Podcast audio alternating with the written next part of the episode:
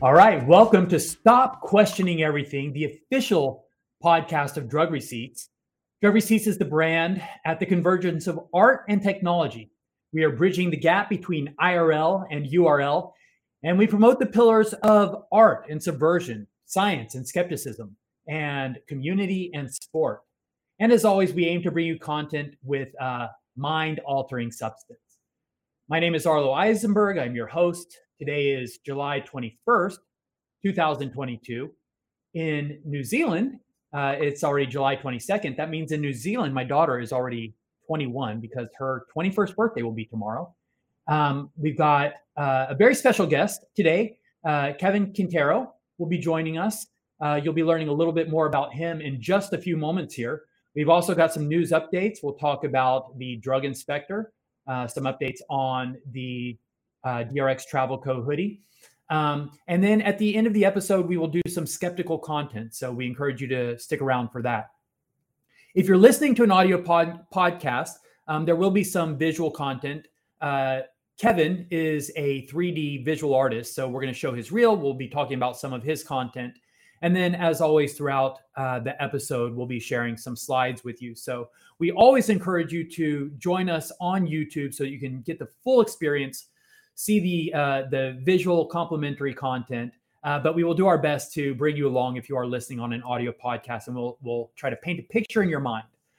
Um, so, with all that said, let's talk to you a little bit about Kevin.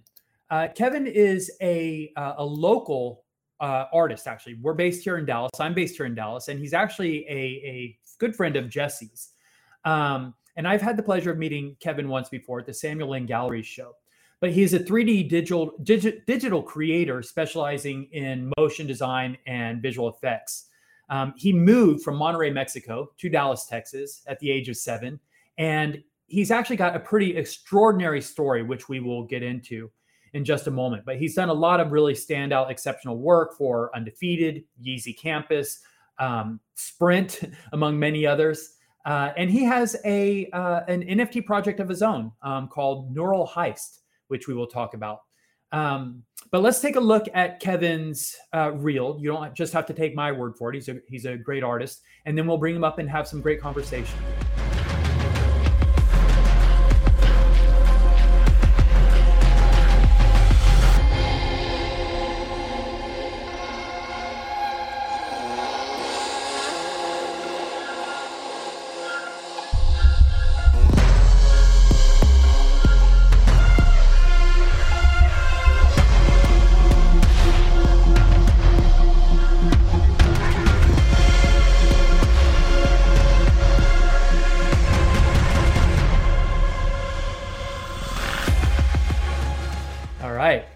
Welcome, Kevin. Welcome to Stop Questioning Everything. Good to have you.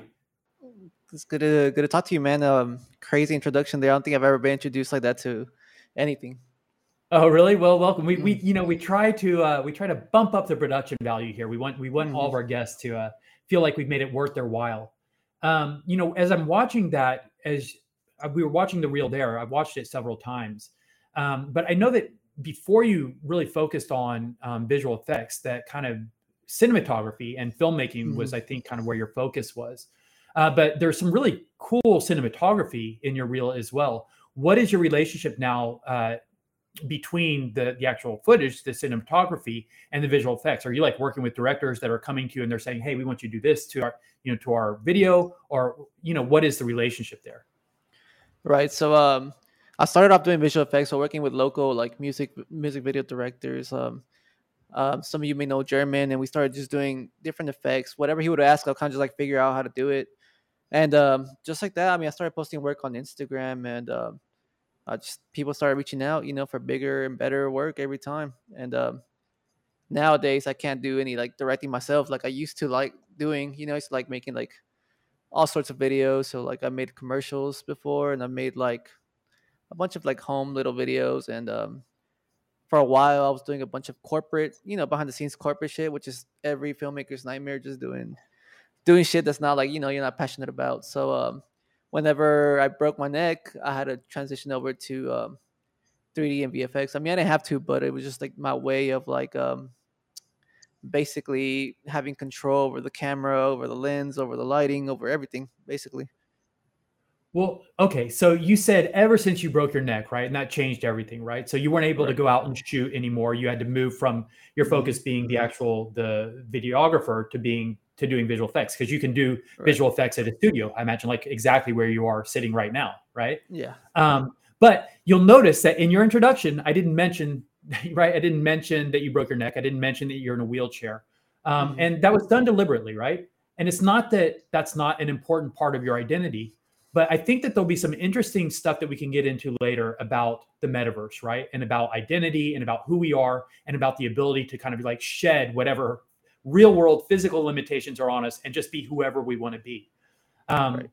And so the way that I presented you was kind of based on your work and what you do. And certainly your condition is a huge part of your story. Um, and since we're talking about now, let, let's hear it. So, uh, that fateful day, like something like five years ago, 2017, mm-hmm. um, what happened? Uh, so it was uh, May 8th, 2017. And uh, at the time, I was like really like into like fitness. So I was like running a lot, swimming a lot. Pretty much every day, I would like, I mean, run at least five miles and I would try to swim like one mile or so or whatever.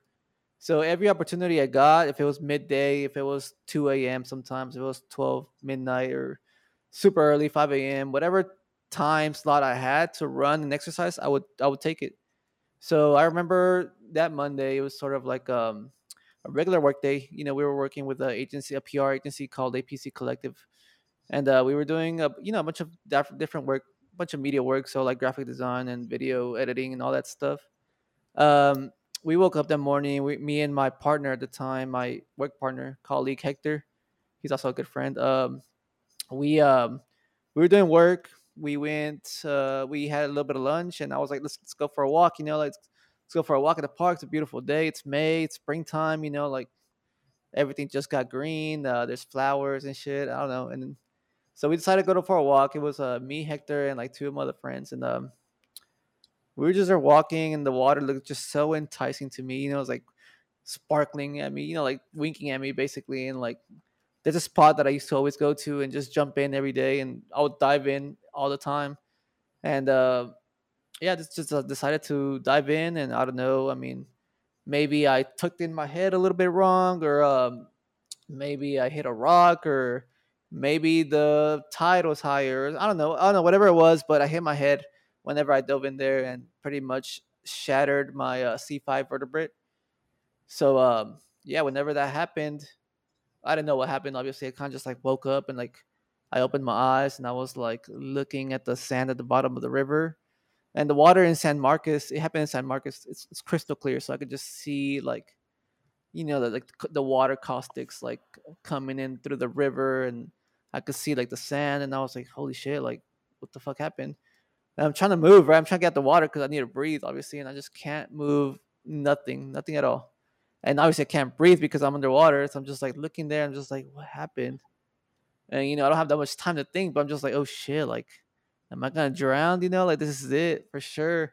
And uh, I just started thinking about like um, one of my friend's sister who had just recently passed away, and I had another friend just passed away like a month before that, and another friend like a few months, and I was like, holy shit, like, so like death was like really like you know right on my mind, and I was like, fuck, like so I thought about my friends, I thought about my family, and I just like just decided to take a breath. You know, like what else you do? You know, you just can't hold your breath forever. Your brain won't let you do that. So I just take a deep breath. I'm like, and I just just drink the water. And right as I did that, I heard like a splash of water behind me, and my friend, it was my friend who jumped in there to get me because he noticed I was just like face down, like just drifting away in the river. And he turned me around and he's like, "What the fuck's wrong?" And I'm just like, oh, "I don't know, bro. You know, like I don't know, like." Slapped me. I think I hit my head and I'm in shock or some shit. So he slaps the fuck out of me.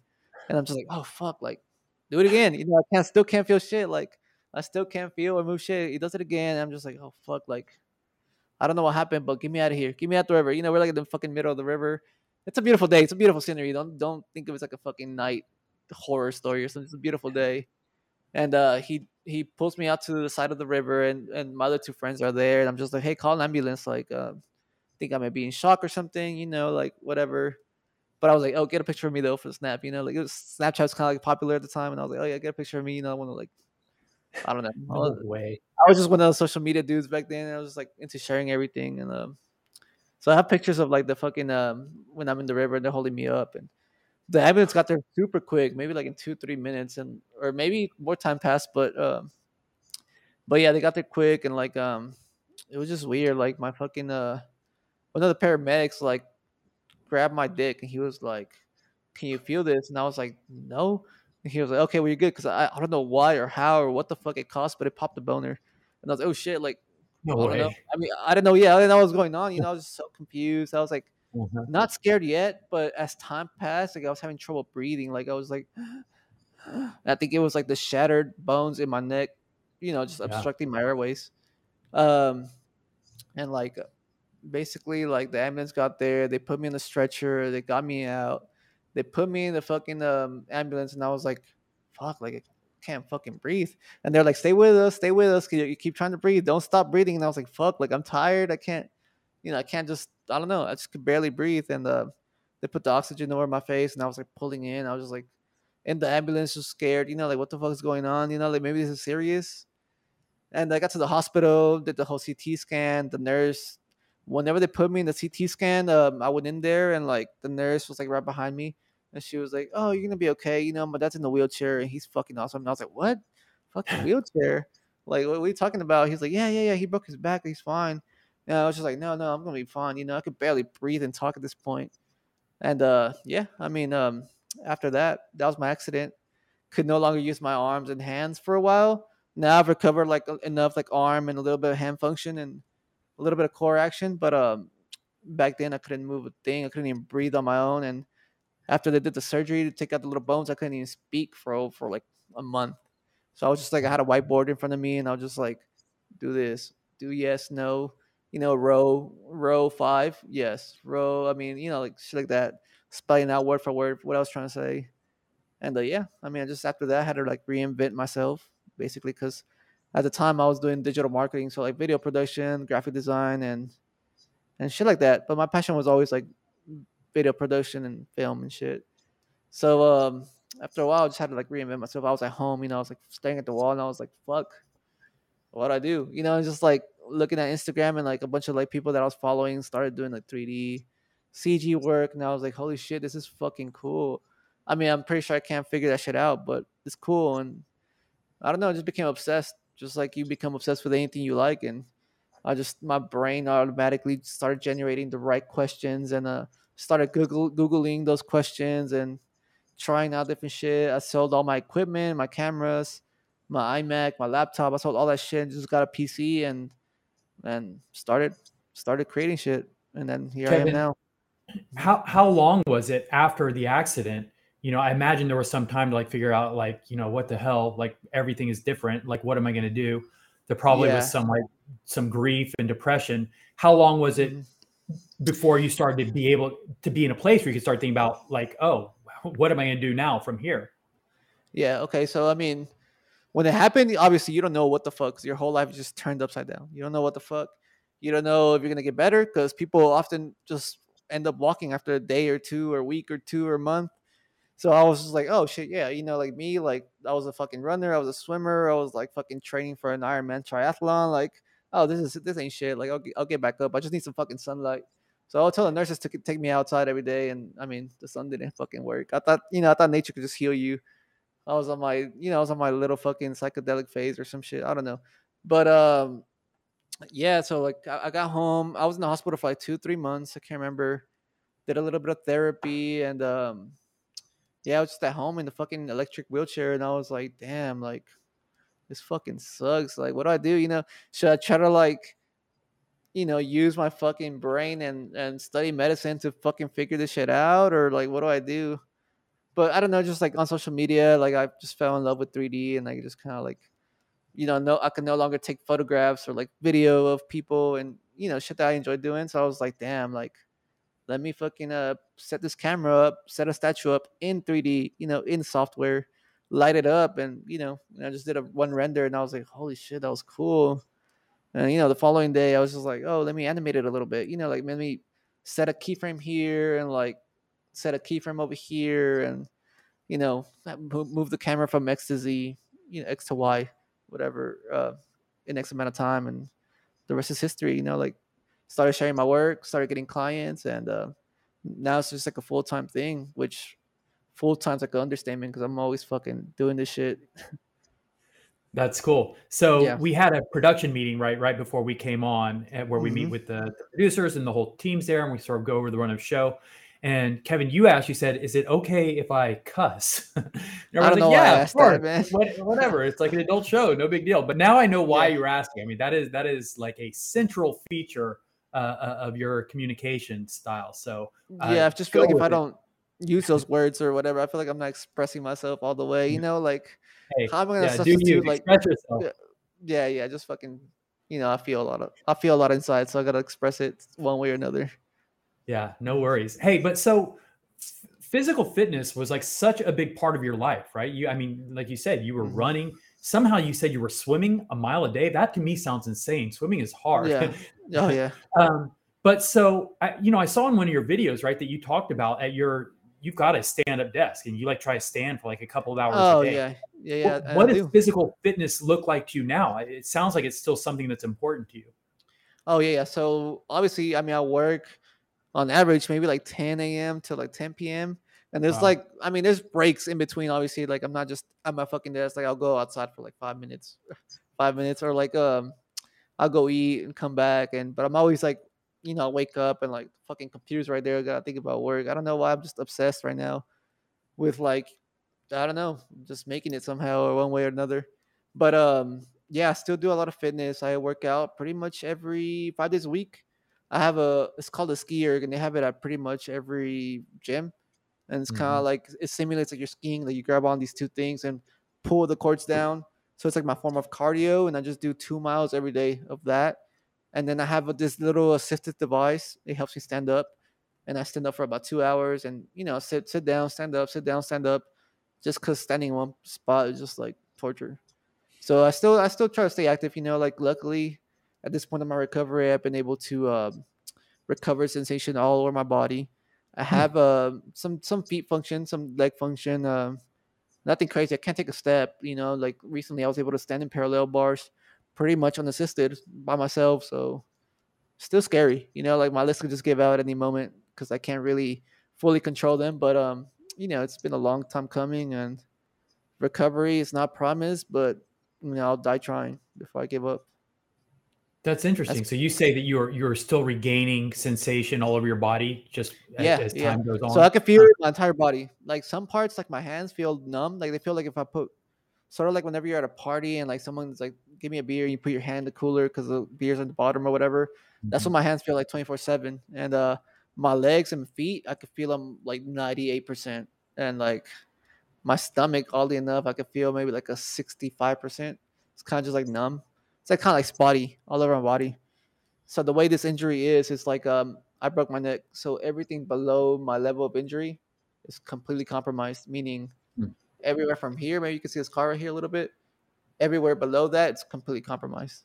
So some people break their back in a car accident, and below that, you know, it's like, oh shit, I'm paralyzed from the waist down. Yeah, because you you broke your, you know, around that level of your back.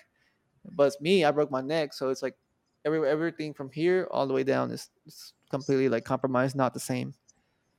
Do do ambulance drivers still like grab your junk and give you boners and stuff? No, no, bro. That was like a quick second. I was like, "What the fuck?"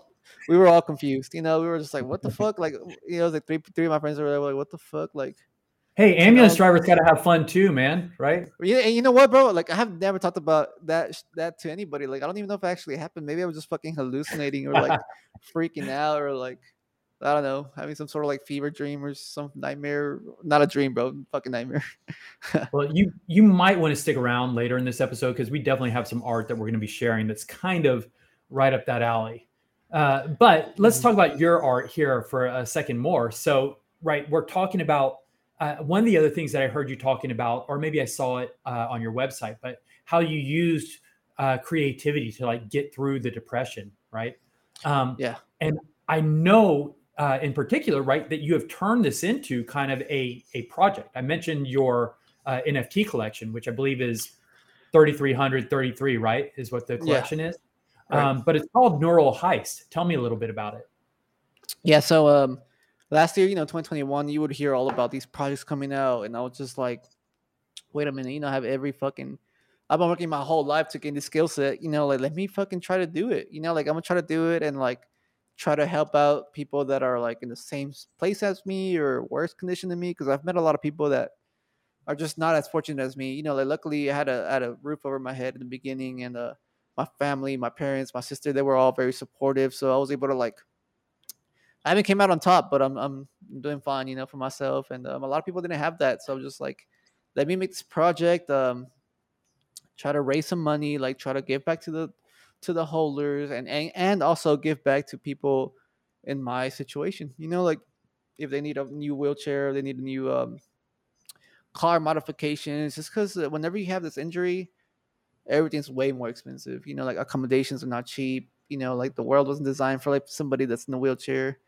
which is fine. You know, like we're not born in wheelchairs, or most of us are not. Or, but um, yeah, just shit's expensive, man. Life's expensive as is. Imagine it times two, because because you're fucking paralyzed. You know, they just it's just hard. So I wanted to help out people as well as give back to my holders one way or another. So I started developing the project and I started making art around the fucking nervous system, which the nervous system, what I imagine it to be, just sort of like a network of strings connecting your muscles to your brain and it all it's a highway coming from your brain to your your fucking sacrum bone.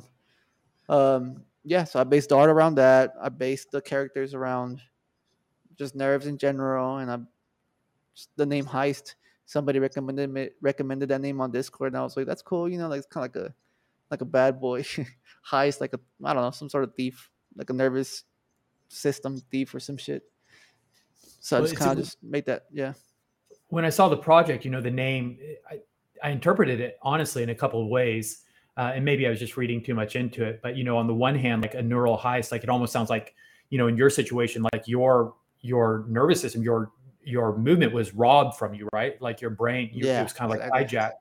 Uh, but then you flip yeah. it the other way. It's like, and now you're kind of like stealing it back, right? You are, right? Yeah. So it goes yeah. both ways. Yeah. I mean, it, um, it could be interpreted a bunch of ways, and, and you know, like it just made sense. I was like, oh yeah, fuck, it's cool. It sounds cool. cool you know, like. Mm-hmm.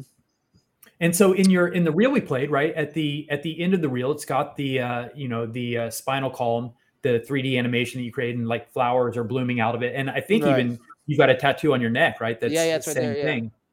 Uh-huh. Uh, so basically that. Oh, you want me to talk about that or? Sure. Yeah. Oh, okay. So so I made this little like video. Uh, I had this idea. I was like, I want a fucking neck tattoo. I don't know why. And I was just like, what should I get? You know, like maybe a fucking straight line is cool. You know, just because little line's cool. But like that's too common. I don't want a fucking straight line. Let me fucking do a spine. I don't know, just because I broke mine. So I just went to Photoshop, designed a little spine with a cracked C5 vertebrae, which is the one I broke. And let me do fucking the flowers in it. Just because I saw, I saw some picture of a flower that I think somebody stepped on and it was like broken in the middle. And somehow the, the flower kept growing, but sideways. You know, it still kept growing, but sideways. And I was like, huh, you know, like creativity, just just fucking my, my fucking the nervous system just started making connections, and I was like, let me do something like that, but with the spine. So basically, the spine is broken, but there's flowers coming out of it. So maybe it can't grow the way it usually grows, but there's fucking shit growing on it, beautiful shit coming up from it. Mm-hmm. So that was my my tattoo, and my I made a, a illustration of it, a video illustration of that. Yeah, amazing. Uh, so. Mm-hmm your visual artist the nft is you know a collection of your visual create or of your yeah of your visual creations so let's let's uh, do everyone a service here and show them this amazing work a teaser animation of his neural heist video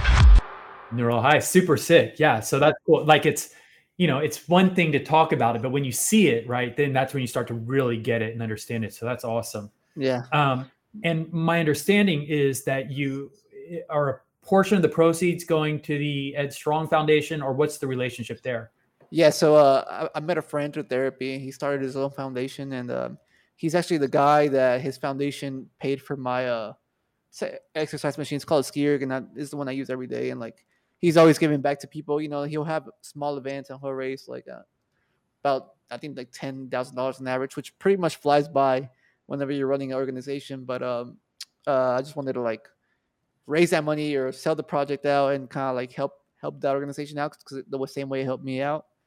And uh, he has a bigger like network of, of people that are in this situation, and um, just wanted to help him out the same way he helped me out.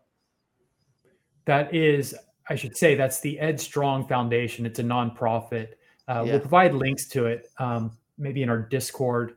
Uh, but for anyone that wants to look it up, you know, Kevin, as you said, right, uh, one of the things that people probably don't appreciate when you know talking about anyone that's confronted with this kind of a challenge or life changing circumstance is how much more expensive everything becomes because you have to retrofit everything right to accommodate your uh, your new condition. Um, so yeah, this this is a nice cause that you've teamed up with with your NFT project. Yeah.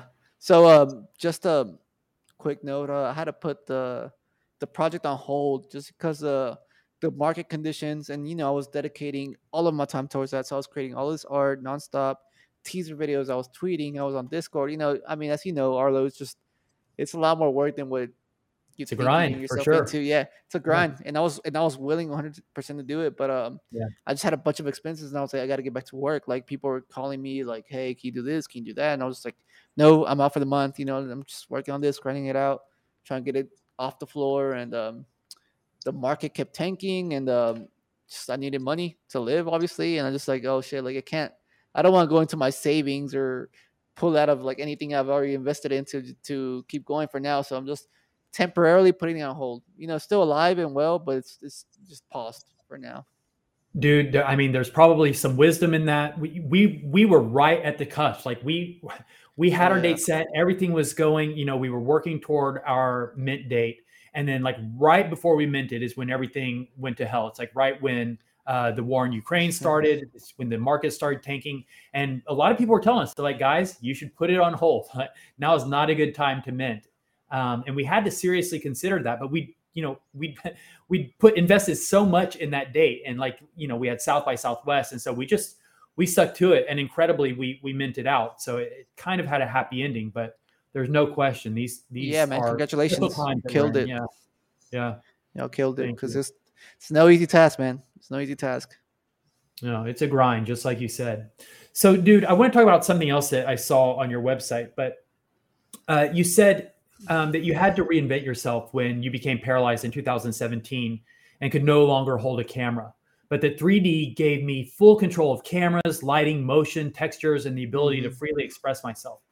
Now I make crazy ideas and worlds come to life for a living. Uh, so we're talking about NFTs, and right, this the the big thing that's looming on the horizon is the metaverse, right? Which is is the realization of these crazy worlds and ideas, kind of that you're talking about. It's where we'll right. all be able to kind of like exist in those spaces, or um, or meet each other in those spaces. And I wonder for someone like you now who has gone through such a dramatic life change in the physical world, you know, when you talk about reinventing yourself, uh, what does what does the prospect of something like the metaverse look like to you? A place where we can go in and just, you know, be whoever we want to be, right? There are it you more than anyone have been confronted with like how fragile life is and what real world physical limitations can look like. But the metaverse doesn't have to be any of that. Right. Um, so I think it's, this is super exciting. You know, like what's happening right now. Um, I was actually approached by a, a Web three company. It's called Lockerverse. They're they're on the Disney Accelerator, and now we're creating all these like um, Web three slash. It's like it's joining basically Web two with Web three. So we're creating like web experiences that you interact with. So like you move your mouse cursor and you're interacting with the website. You know, you're not just reading and scrolling. You're kind of just like moving around. Like your cursor's moving around you're looking around the room and it's kind of like it's a web3 company that's um, going to be selling nfts for star athletes i believe. I'm not sure what the the thing is but i'm just helping them visualize create metaverse experience which is fucking exciting. And um, as far as my opinion for the metaverse i mean it's fucking cool. You know i can't wait till it it's not premature yet because obviously you look at vr chat and shit it's still kind of like okay like this has been around with xbox for fucking 10 years. Like you know, whenever it reaches next level, whenever we're, you know, like whenever you hop in there and you could just, it feels real, then I'll be super excited. But even now where it's going, like it just feels like the beginning still, just super early. Yeah, that's really cool. You know, Kevin, make sure that you get into our Discord um, after this and just keep popping in every once in a while to, to touch base with the community uh, because there's no question that people being exposed to you and the work that, that you're doing are really excited by, by it and are interested in it. And we're going to want to follow your progress and just sort of want to be updated on developments with what you're doing because uh, I know that I'm a fan and I can tell you that a lot of our drug snugglers, a lot of the people in the community are, are going to be fans as well. Um, I want to talk about this is just now kind of as long as we're sort of going down this road about kind of like what the future of the metaverse can be and just some kind of like philosophical uh, implications that go along with it. But we already talked about like the difference between you know physical real world world limitations here in the offline in real life world uh, versus what's you know there are no limitations in the metaverse essentially. Um, but you know, in addition to being uh, you know, to being someone uh, who is, you're not a, what is your condition now? You're not a paraplegic anymore, are you? Uh, yeah. So once once you injure yourself, you're like pretty much a paraplegic, quadriplegic for the rest of your life. You know, because your whole body at one point was compromised. So a para, mm-hmm. a paraplegic, para means two, duo. So that yeah. means your legs. Quadriplegic means four, so four limbs. You know, so my condition was quadriplegia. It's an ugly ass word. Like whenever I first started, I was like, "What the fuck is that?" Like, no, I'm not. Like, what is that? But uh, yeah, like um, yeah, like you're in there for life. You could, you you can. You, so your nerves grow. I don't know, like a crazy small amount every year. Like your nerves yeah. start regenerating a little bit, very little.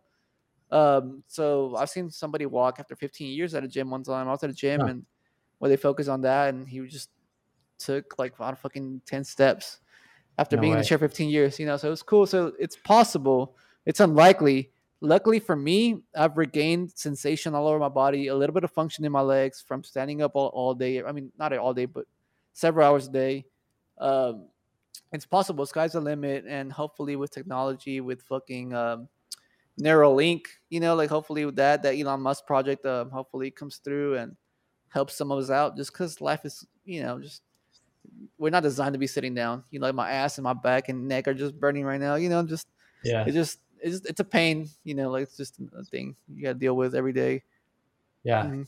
No, thanks for clearing that up yeah. and clarifying it for me. So paraplegic, and it sounds like you know there are degrees of recovery, right? You right. maybe one day for walking, but you are always compromised, right? Your nervous system, you are always exactly. paraplegic. I got you. Exactly. Uh-huh. So um, yeah, I mean, just sky's the limit, like I said. But I mean, I'm, it's always, I'm always gonna be labeled uh, fucking injured just because it's such a fragile thing. It's like it's almost like a brain injury, except your brain has more. Uh, it's called neuroplasticity, so the ability mm-hmm. to regenerate itself. And I hurt my spine, which has less neuroplasticity. Still mm-hmm. has some, but you know, it's still mm-hmm. hope. Always hope, just because you know I can feel my legs and I can move them a little bit. And, you know, I can move around now and I can use my arms, which you know I couldn't in the beginning in theory, I'm not supposed to be able to move anything, you know, but here I am. Mm-hmm. Yeah. So we hardly even, you know, at the beginning, we talked about kind of your, you know, the beginning of your journey when you moved from Monterrey, Mexico to Dallas, Texas.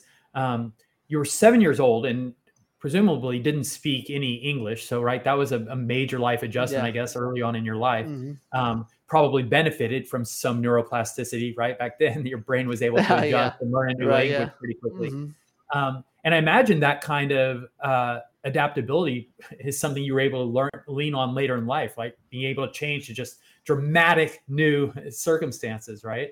Yeah. Oh, yeah. Uh, yeah. So when this happens, you know, the human body is pretty amazing. Like you just find a way to do everything. You know, I still haven't figured out everything, but I, I know. I mean, I live day to day and like just figured out how to, you know, feed myself, how to speak again. You know, like all this shit, like it's just fucking regeneration and adaptability. You know, we just as human beings we're pretty stellar at that. You know. Well, dude, so I love the way that you found a way for uh, not that really not that you found a way, but just that creativity like survived, right? Creativity is kind of what what saved the day. Um, because no matter what happens, uh, you know, to our bodies, as long as you've got that drive, as long as you've got that motivation and that inspiration, then you can like you can sort of shape your own reality. And you you know you turned your life into something uh, that worked for you. And and it was like you said, you used creativity kind of like to to get you through it. And and look at you now. I think it's pretty incredible. Um, thanks for sharing your story with us, Kevin. It's super interesting, and you're a really talented uh, designer. Um, very excited to follow the progress of your work. Um, oh, I want to see if we have any questions from the community. Don is responsible for pulling a couple out of our Discord and out of the YouTube chat. So I'm sure we'll have something interesting here. Oh yeah, let's do it. And by the way, Evan, yes, we this is the 13th episode, and on every episode we've had a guest, at least one guest. Um, I don't think that we've ever been prepared with any questions when we stop down for the Q and A. So don't uh, don't misinterpret what's happening here. We've never managed to to have questions. Okay, uh, cool. but okay, I have one. I'll just make one up. But yeah. So we've talked about uh, we've talked about you moving from Monterrey to Dallas, yeah. and on your website, I think you even describe yourself as a Mexican, you know, VFX artist or something like that. Um, yeah. But so the fact that you are a paraplegic, right, is kind of central to our, your identity. The fact that you're a Mexican creator is central to your identity. Um, but in the metaverse, since we've talked about the metaverse a little bit, you know, we talked about the ability to shed real world limitations, right? You can be whatever you want. You can do whatever you want. You can be a rabbit walking around the metaverse. You can be a pill walking around the metaverse, a, a, robot. You can be anything that you want. Um, you don't even have to be, you know, you don't even have to be anything um, that we would recognize as uh, as humanoid or animate.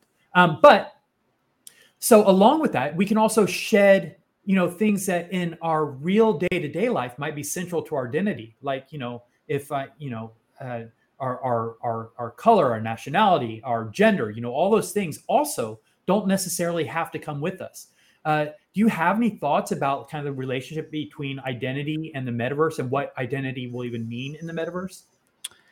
Um, I mean, it's going to be its own thing. You know, now you think about identity, you think about, you know, who, what we look like, what we stand for, what we talk about, you know, like basically who we are. But in the metaverse, it's just going to be a, a, new thing for it, a, new definition for it. I think it's not going to be nothing that we're used to.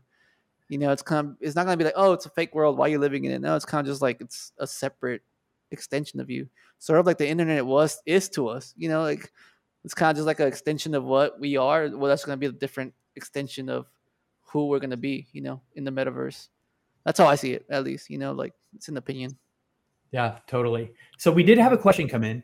Um, and then we will turn it over to Jesse, and she's going to get it popping here in just a moment. But Kevin, for the people that are interested in uh, Neural Heist and what you're doing with your NFT project, I know you said that you put it on hold, but what will the process be for uh, getting on the whitelist? Um, if you're going to have a whitelist, or once once you get it back up and running, how will you roll it out, and how do we get on that list? So whenever I start, I launched the brand. Uh, I started a, a Discord, and then I had a couple hundred uh, Discord members, and um, I was just giving them out like to early people because there was a lot of people coming in interested, and they they loved the project, they loved the the method. I mean, the whole thing behind it. So I was I was picking it was picking up really nicely, you know. So I was just giving them away pretty freely, just because it was just the beginning. I don't know what it's gonna turn into, you know. Like I don't know like if it was gonna keep explode ever, you know. But um, it was just one of those things that was gonna next. You know, I was I didn't want to like flood myself with problems that weren't in front of me yet. So I was just like one thing at a time. Let me get fucking 10 people in the fucking Discord, you know? So I was like, okay, I got 10. All right, let's do fucking 30. All right, I got 30, you know, and 50, 100, you know, like it was like one thing at a time just because it was a one man team in the beginning, you know, like so, mm-hmm. which still is, but you know, like one thing at a time. So I didn't get there yet to answer your question. Okay. I've got one more question. Sorry, but yeah. one more came no, no, no, in, and then I promise then we'll get you over to let's get it popping. Um, but you, you, know you talked about this transition where you realized oh I, you know i've got all this i've got all this time. I want to do something. It's i'm not going to get out there with my camera anymore. So dude the, people are doing really cool stuff with visual effects. How do i get into that?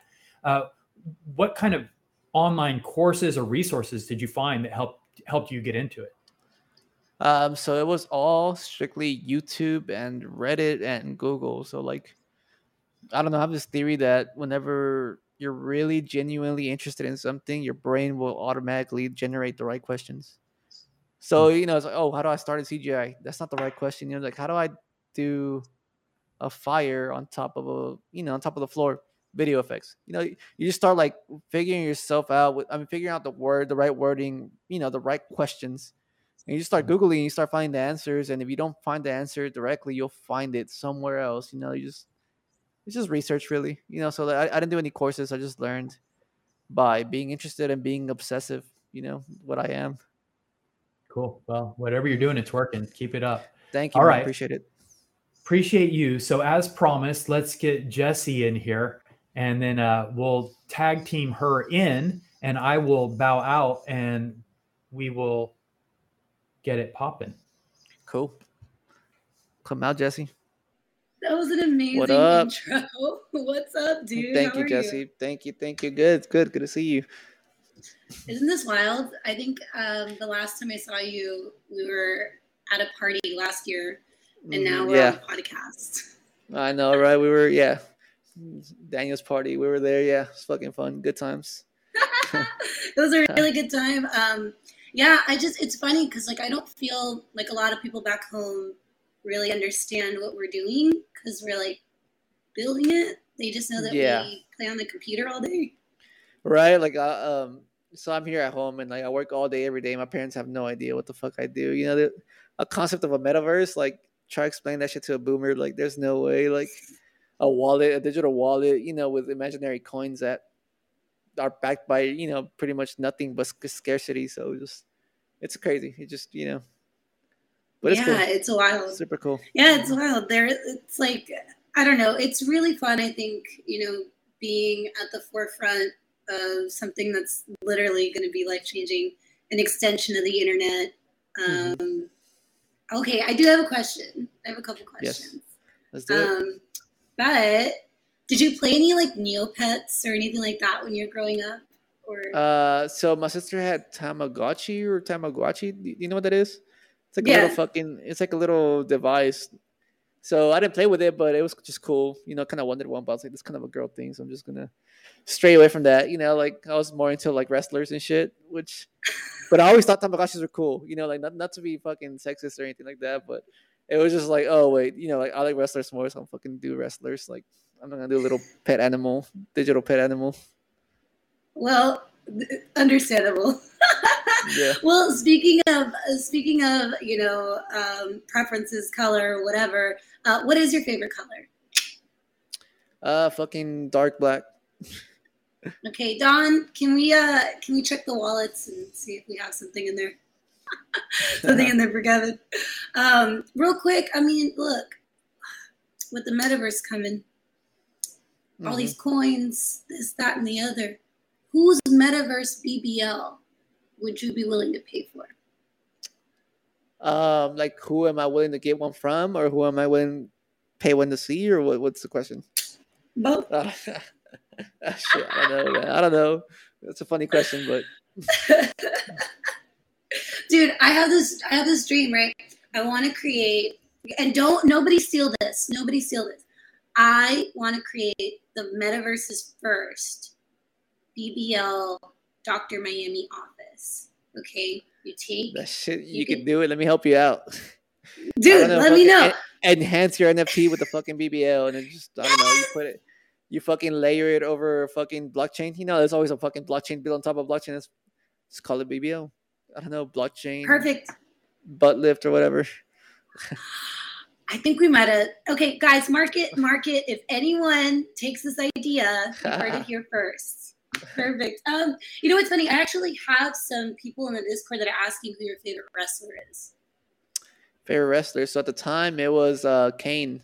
So Undertaker's twin brother that got his face burnt through some fucking bullshit rumor that WWF made. Yeah, he just always wore a mask and he fucking looked mean and it was cool. I liked him. Wait, yeah. Why do you like him so much? Was it the menacing Well, I mean, look, the backstory? You said, why do I like him so much? Well, I don't really like him that much. I just liked him then. You know, I thought it was cool. You know, like I thought he was cool, like mysterious, like fucking cool. It wasn't like The Rock or fucking Chris Jericho or these other fucking popular dudes. I don't know. I like The Rock. That sucks. Nah, I mean he's fucking awesome, but you know he was not my favorite. You know. Oh, someone said the Big Red Machine. Good choice. Yeah. Oh yeah. That's it. Yeah. um, cool. Well, another question, unrelated, but um, what's the best? What's the best song on the Bad Bunny album? Uh, Andrea. I like Andrea. The beat just fucking majestic. Andrea. Yeah. Perf. Do you like? Yeah. Okay, I've been noticing. I don't know if it's just me, but I feel like lately things have been moving in like more like a housey direction. You know what I'm Yeah. saying? Like, yeah, yeah. Yeah. Yeah. Yeah. Yeah. Um, I, fu- I mean, I fuck with it. You know, I've always liked house music. Like, I'm not a big like fucking house music guy, but I like it. I think it's just a fucking change of pace from like fucking spitting rhymes and rapping regular shit. You know, like I've always been sort of a beat guy. Like, so like fucking beats good. I fucking love the song. You know, I don't care what it says. I don't memorize words. Are you one of those people that just kind of like listens to a song and you can fucking after two listens you know all the words? Because I there's mean, people yeah, like that. that's You know, yeah, like that's a, a good- fucking that's a good question. There's like a division of people. Like some people are fucking word people that just memorize the words right away, and there's people like me that fucking they'll never learn the words. So I could fucking mem like fucking recite them over and over again. I'll never know the words to any song. You know, like I think it's a linguistic thing because I've noticed, like, with my friends that learn languages or have trouble writing, they're mm-hmm. beat people. But my friends that are more like write orient, like writing oriented, they're like lyric people. So it's huh, interesting. Yeah, I- I never looked at it like that, but, but yeah, I mean, probably. Shit. well, I mean, Kevin, we kind of got it popping a little bit. Um, oh, I do have one last question for this segment, but um, a little bit kind of going back to uh, a couple things that happened. But um, someone said that they'd like to know more about your process. Obviously, you have use of your arms. Does he use a keyboard and mouse like most 3D artists, or do you use a special tech for creating your work? Uh, yeah. So I use a a pretty regular setup. My mouse is a little bit different from uh, your regular mouses. It's, it's sort of like a trackball. It's called a trackball, and it's a it's a basically people use that in the recording studio. I don't know why it's so popular. It's kind of ugly, but it's kind of just like a, a device with a ball on top of it, and you just move the the ball around in one place and just kind of scrolls everywhere. So same. I mean, regular shit. I struggle to type a little bit. I type slow. So whenever I have to write a long email to a client or whatever, I just I'll type it with my phone. You know, like because because it's just easier to type on your on my phone than it is on the keyboard on a regular keyboard. So I'll just send it from my phone and um, I'll design and make 3D shit with on the computer. You know, with the fucking uh, stylus pen and the keyboard. Yeah, Nice. nothing, okay. nothing cool. crazy. Yeah, Oh, okay. Well, then you know what? I have one more question, and then we'll bring her up. Yeah, but like, what was the what was the most surprising thing you had to get used to whenever you had to like rechange, like change how you operate due to? um, the whole like pooping and peeing process. You know, like so basically, luckily I could feel like everything in my body. So whenever I got to take a shit, I'll go to the toilet and transfer into a toilet and take a shit. But it's kind of like to avoid shitting yourself in public, you gotta shit in the morning every fucking day. So uh, in the morning, first thing in the morning, I'll eat a banana, coffee, and a fucking green juice, and just go poop because that's the fucking recipe that I use. You know, to to get my stomach going. It's fucking nasty. I'm sorry, but that's what. No, this is perfect. Yeah. I, yeah. look, I'm not. I'm not gonna lie to you. Like that's oddly enough, I feel like I've been curious. Maybe a, a couple others are curious. Yeah. As Yeah, to yeah. some how someone operates that bodily function. Yeah, yeah. So I mean, I poop in the morning and I pee into a little straw, so I'll avoid uh, spilling anything, and I don't have to get out of my wheelchair every fucking time I gotta go pee when I drink. You know, so I just kind of like pee into a little bag, basically. Yeah, It's amazing. it's a That's it's a process, but I mean, you figure it out, you adapt, just like we were talking about earlier. You just kind of figure it out one day at a time. I guess as corny as it is. No, I mean it's true. It's it's corny, but it's it's true for a reason. Um, damn, wow, that was a lot to unpack in that segment. We got Yeah. your work process, your poop process, your morning Mhm. routine. yeah, yeah. I don't know. I guess maybe, Arlo. I think uh, I think that's your cue. Get back on here. Dude, I think that there is a I feel like that this is an underserved market and I feel like there's like much bigger opportunity for uh, a device where you could pee into a bag. Uh, I know that every right every guy has had an occasion like you're on a road trip or you're working or just whatever. It's like if there was just some way that we could just pee in a bag like all the time. oh yeah. Oh yeah, whenever I, I I get in the car with anybody and they're like, "Oh, check out OP," and I was like, "You want the fucking bag?" Like, you know, exactly. this one right here. We yeah. all want that. I always offer, yeah, yeah. I mean, no Alright. one ever Cool. I picks it always up. offer my pee bags. Yeah, yeah. I mean, they're, they're right here. I have, carry a little backpack everywhere I go, and I just just like it's like little tubes. It's like little tubes that you unwrap, and it's like a little bag inside, and yeah, it's kind of Amazing. well, Kevin, dude, it's sometimes. been it's it's been super uh, awesome having you on here. I mean, really cool. Love your insights. Love your uh, how uh, open and candid you are about everything, about your process, about your creativity, about your you know just the the amazing story of your life. So thank you for coming on and sharing it with us, sharing it with our entire uh, drug receipts community, and make sure that you uh, keep in touch with us. Visit our Discord, uh, give us updates. Um, in the Discord, I have posted a link to Kevin's website, kevinquintero.com. Also, have posted a link to uh, neuralheist.com uh, so you can get info about the NFT project. So you are on our radar. Um, you're in our sites, and we're gonna we're gonna be following um, your development. So good to have you here, Kevin. You're an amazing dude. Thanks for Thank you being very on. much. Don't Thank be a you. stranger. Can I give a Thanks, shout out to my friends real quick? Shout out to all Yes. They, they texted me right now. They're like, "Hey, can you give a shout out?" To hell yeah, bro. I'll give you all a shout out. So shout out to them. That's it. That- Just that's shout it. out to them. You don't Yeah, okay, you well, don't- shit, like- don't even get the name called like- out. Like That's uh, the worst y'all shout out ever.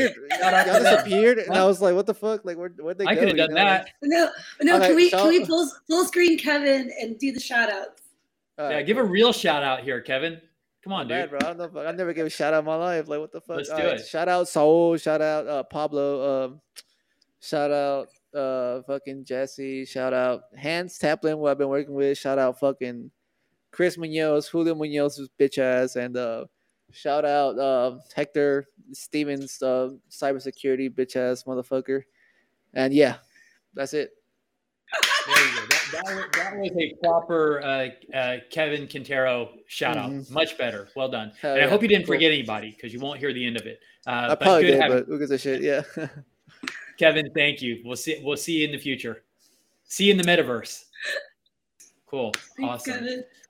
Uh, so Jesse, that was great. Thanks for setting that up. Um, we're going Yeah, to move awesome. into some news updates. We'll do our routine checkup.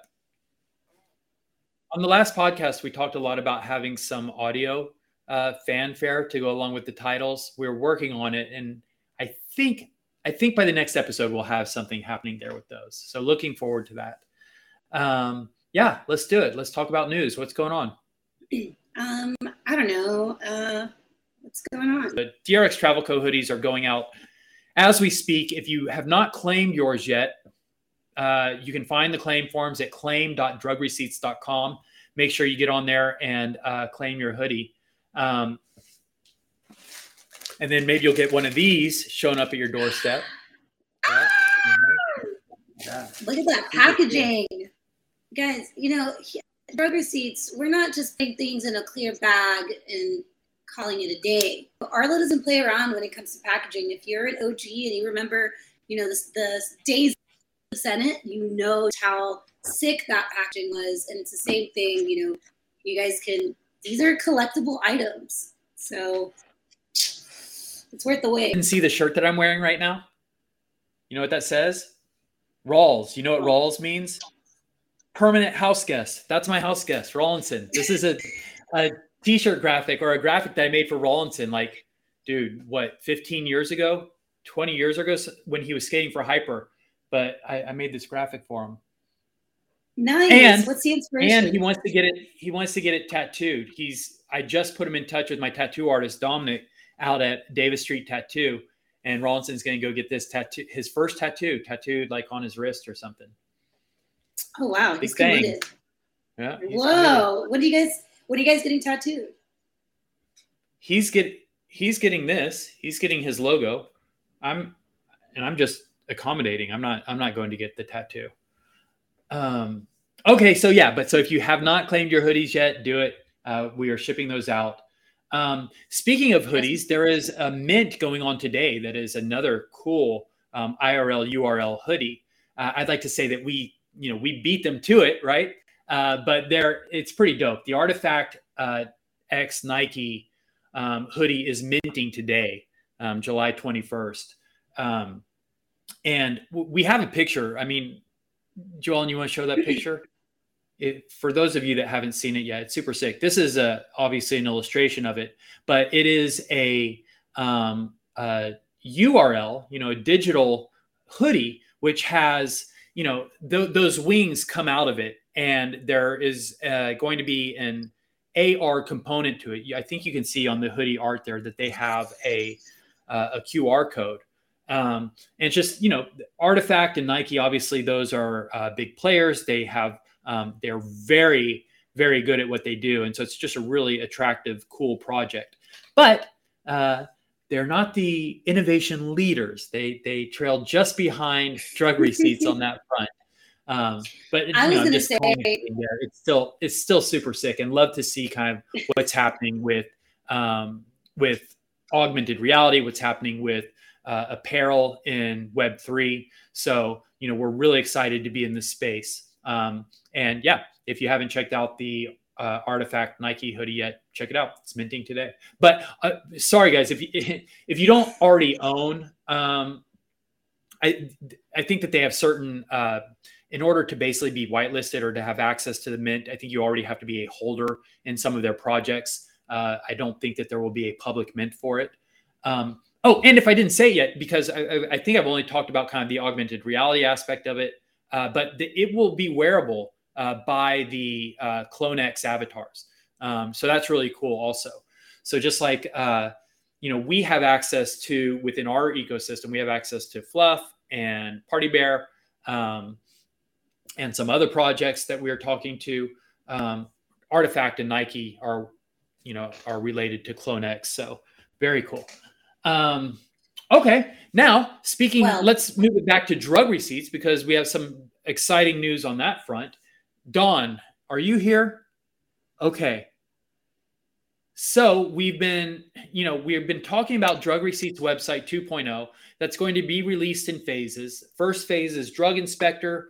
Second phase will be Drug Wars, and uh, we'll also get the drug store up and running. Um, all these things are going to happen pretty consecutive. I mean, pretty quickly and consecutively. Uh, but the first one is Drug Inspector. Drug Inspector is where you're you're going to get down uh, access to your downloadable content. Um, you'll be able to get access to portrait and landscape versions of your PFP. You can get transparent PNGs uh, with and without a glow, so you can start putting them on T-shirts and on mugs and start creating your own art, make your own backgrounds. I mean, just the the sky is the limit. Uh, this will unlock your creativity and give you everything you need to do to make your own derivative DRX content. But so that is the drug inspector. If I'm not mistaken, Dawn is confirming yes, that is live right now. You should be able to, get, to go to drugreceipts.com and uh, we there's a new hero banner up there which is for the drug inspector and you can you can get in and start getting access to your drug receipts nfts right now now i probably maybe we should have saved it for the end of the episode because now we we've lost everyone's attention span um, they're all going to go start trying to download their assets and check out the drug inspector, which by all means do it. It's there and it's really snug and cool. Uh, but we've also got some more content that we hope you'll enjoy. So, Joellen, let's go ahead and do. We've got a fly through, so you don't have to leave the broadcast right now to check it out. We can show you kind of what it looks like. Um, Joellen, let's show them the fly through. Cool. Couldn't be easier. Yeah. So, yeah, as you can see in the fly through, um, you're able to download, uh, you know, each one of the bits of content individually. Uh, the in the demo there, we downloaded the PNG, um, which actually is a zip file that has two PNGs in it. One, uh, they're both on transparent backgrounds, but one is just the character. The other is the character with our signature glow behind it. Uh, so you have some options. Um, and also there's the, you know, there's just one big button. You can download everything and just get one zip file that has all the assets uh, that you could you could ever want in it. So check it out. Visit drugreceipts.com. Visit the drug inspector. Oh, and also in the video, you you notice that you have to connect your wallet to get access to it. So we are now introducing kind of the Web three element um, of the drug receipts website. This is what's taking us to drug receipts 2.0. Uh, it's uh, we've got some token gated content. Um, connect your wallets, and you'll be able to get access to uh, your drug drug inspector. Very cool. Yeah, super exciting. Uh, Acro, you are out of business now, making transparent PNGs for everybody. Um, so it's super exciting. You guys are going to be able to access these uh, access these assets in like order it. to make whatever you want. You can make memes, you can make blankets, you can make prints, you can make posters, you can make stickers. I mean, you know, the possibilities are truly endless. So yeah, we're really, really excited because I don't know, we've only been talking about this since the beginning. So it's super excited to keep, you know, get us moving along and headed in directions that, you know, Drug Receipts is uh, going towards. So. Exactly. From the, from the very beginning, we envisioned Drug Receipts as a project, right, that was empowering you with graphics. Um, and they're, they're graphics that are meant to be displayed and to be put on things. So we designed it from the outset so that we could get the, you know, you could get the high res backgrounds, you could get the assets and, and do whatever you want with them. You can take the art just as it is, take your PFP uh, with the background, with the character, put it on uh, a print, as many of you have already done. Um, for the Samuel Lynne galleries, we we got out some really high quality, beautiful prints. Um, but you can also take them apart. You can use the background and the, uh, the, the transparent PNG separately, reassemble them however you want. Lots of options. And I think I think we're already starting to see these transparent PNGs pop up in the Discord. So really cool that you guys are engaging with the the uh, the drug inspector. And Jesse, I should mention since you mentioned Acro now is freed up because he doesn't have to cut them out for everybody in the Discord. Uh, Acro did that that amazing illustration that we presented for the drug inspector, the one that had Cap at the microscope, you know, doing some some deep inspection. Um, but what a what a luxury it's been to have Acro on the team and able to output such awesome content like that. Yeah, definitely. And then you guys, we're gonna you know start seeing it in our socials too. Um, really excited to show you guys what we've been working on, sort of behind the scenes, and um, it's been a joy going back and forth with Acro on like just like general you know creative brainstorming meetings and yeah, we're big fans both in the Discord and behind the scenes. We are Acro fanboys. Um, but you know, I really should take this opportunity to address just how amazing our dev team has been. You know, Don and Anon have been working on something um, really, really awesome. And uh, yeah, I mean, the drug inspector, it just looks really, really cool. But um, keep in mind, guys, you know, this just did go live. So if there are any bugs, there are any issues, please let us know. Um, so that way we can fix them and get, you know, version 2.0 out really, really soon. So it's exciting. There, there is one item that we are we are currently troubleshooting that we're aware of. This is kind of a legacy uh, problem that's a holdover from uh, some of the the uh, the fluff code, but um, NFTs don't. Uh, when you buy or trade an NFT on OpenSea, they are not updating uh, very quickly um, on our side uh, in our in our drug inspector or on our website, for instance. Uh, but it is something that the, dev team is actually actively addressing. Uh, we think that our developers, honestly, have already fixed it. Uh, it's just a matter of getting it implemented and tested. But we think it should be something that's actually resolved uh, probably within the next day or two. Um, so if, if, if, for some reason, if, you, if you're not seeing all of your NFTs, if you recently bought or sold them, just understand that that is something that we, that we're aware of and that should be fixed within the next 24 to 48 hours. Yeah, definitely. So yeah, really exciting stuff at Drug Receipts. Is awesome. When- so speaking of exciting stuff, uh, we had an exciting development within the community. Um, we just had a Spaces, uh, Twitter Spaces, just a couple of days ago. So some of the stuff that we we've talked about, and we might not go as deep on some of these things. We encourage you to go check out the recording of the Twitter Spaces. The one that we had just this past Tuesday was actually pretty fun uh, and quite uh, exhaustive in terms of some of the content that we got into, uh, but it had a lot of visual content that went along with it. So, really, in order to get the whole experience, you would have had to have followed along in the Discord to see the images we were sharing. We might be able to clean that up a little bit and provide some of the images here, just so we kind of have it on record, and we'll, we'll talk a little bit about it. But for the full experience, you'll definitely want to go check out that that Twitter Spaces because it was really fun, and the community engagement was made it all the more uh, enjoyable. Um, but so the first thing is we had uh, uh, Bildo, one of our drug snugglers, uh, an outstanding community member, and Acro, who, who you guys all know. But Bildo uh, was, you know, he Bildo is very good about um, getting into other communities, being uh, active. um, talking about drug receipts, but also learning about what's going on in the other projects. So it's kind of a two way stream where he brings back good information to us and tells us what's going on in the other projects in the other communities, but he's also letting them know what's going on on our side. So in that way, he's a great communicator um, for for drug receipts. Uh, but so this got noticed. He he he recruited Acro to help him make a uh, a Twitter post um, that was inspired by a conversation that was going on, I think, in one of the Fluff ecosystem forums. Uh, and you know, basically, Buildo had said that he, you know, that he'd OD'd on drug receipts and kind of spent all of his his uh, capital on drug receipts, and that he's really eager to get a Fluff, but you know, but he, he's it's going to take a little bit of time to re, you know, to rebuild his coffers. Uh, so he said, you know, please hold a Fluff for me, basically. And he had uh, he had Acro come up with a graphic to to illustrate this, which we have. Let's take a look at the the graphic that Buildo made, or that Buildo and Acro came up with. Hold my fluff, Amazing. right? Exactly. and the, Sierra in there is holding the carrot. Um, but this got the attention of Aaron McDonald and made an impression. Um, and so Aaron uh, responded and gifted Buildo a fluff.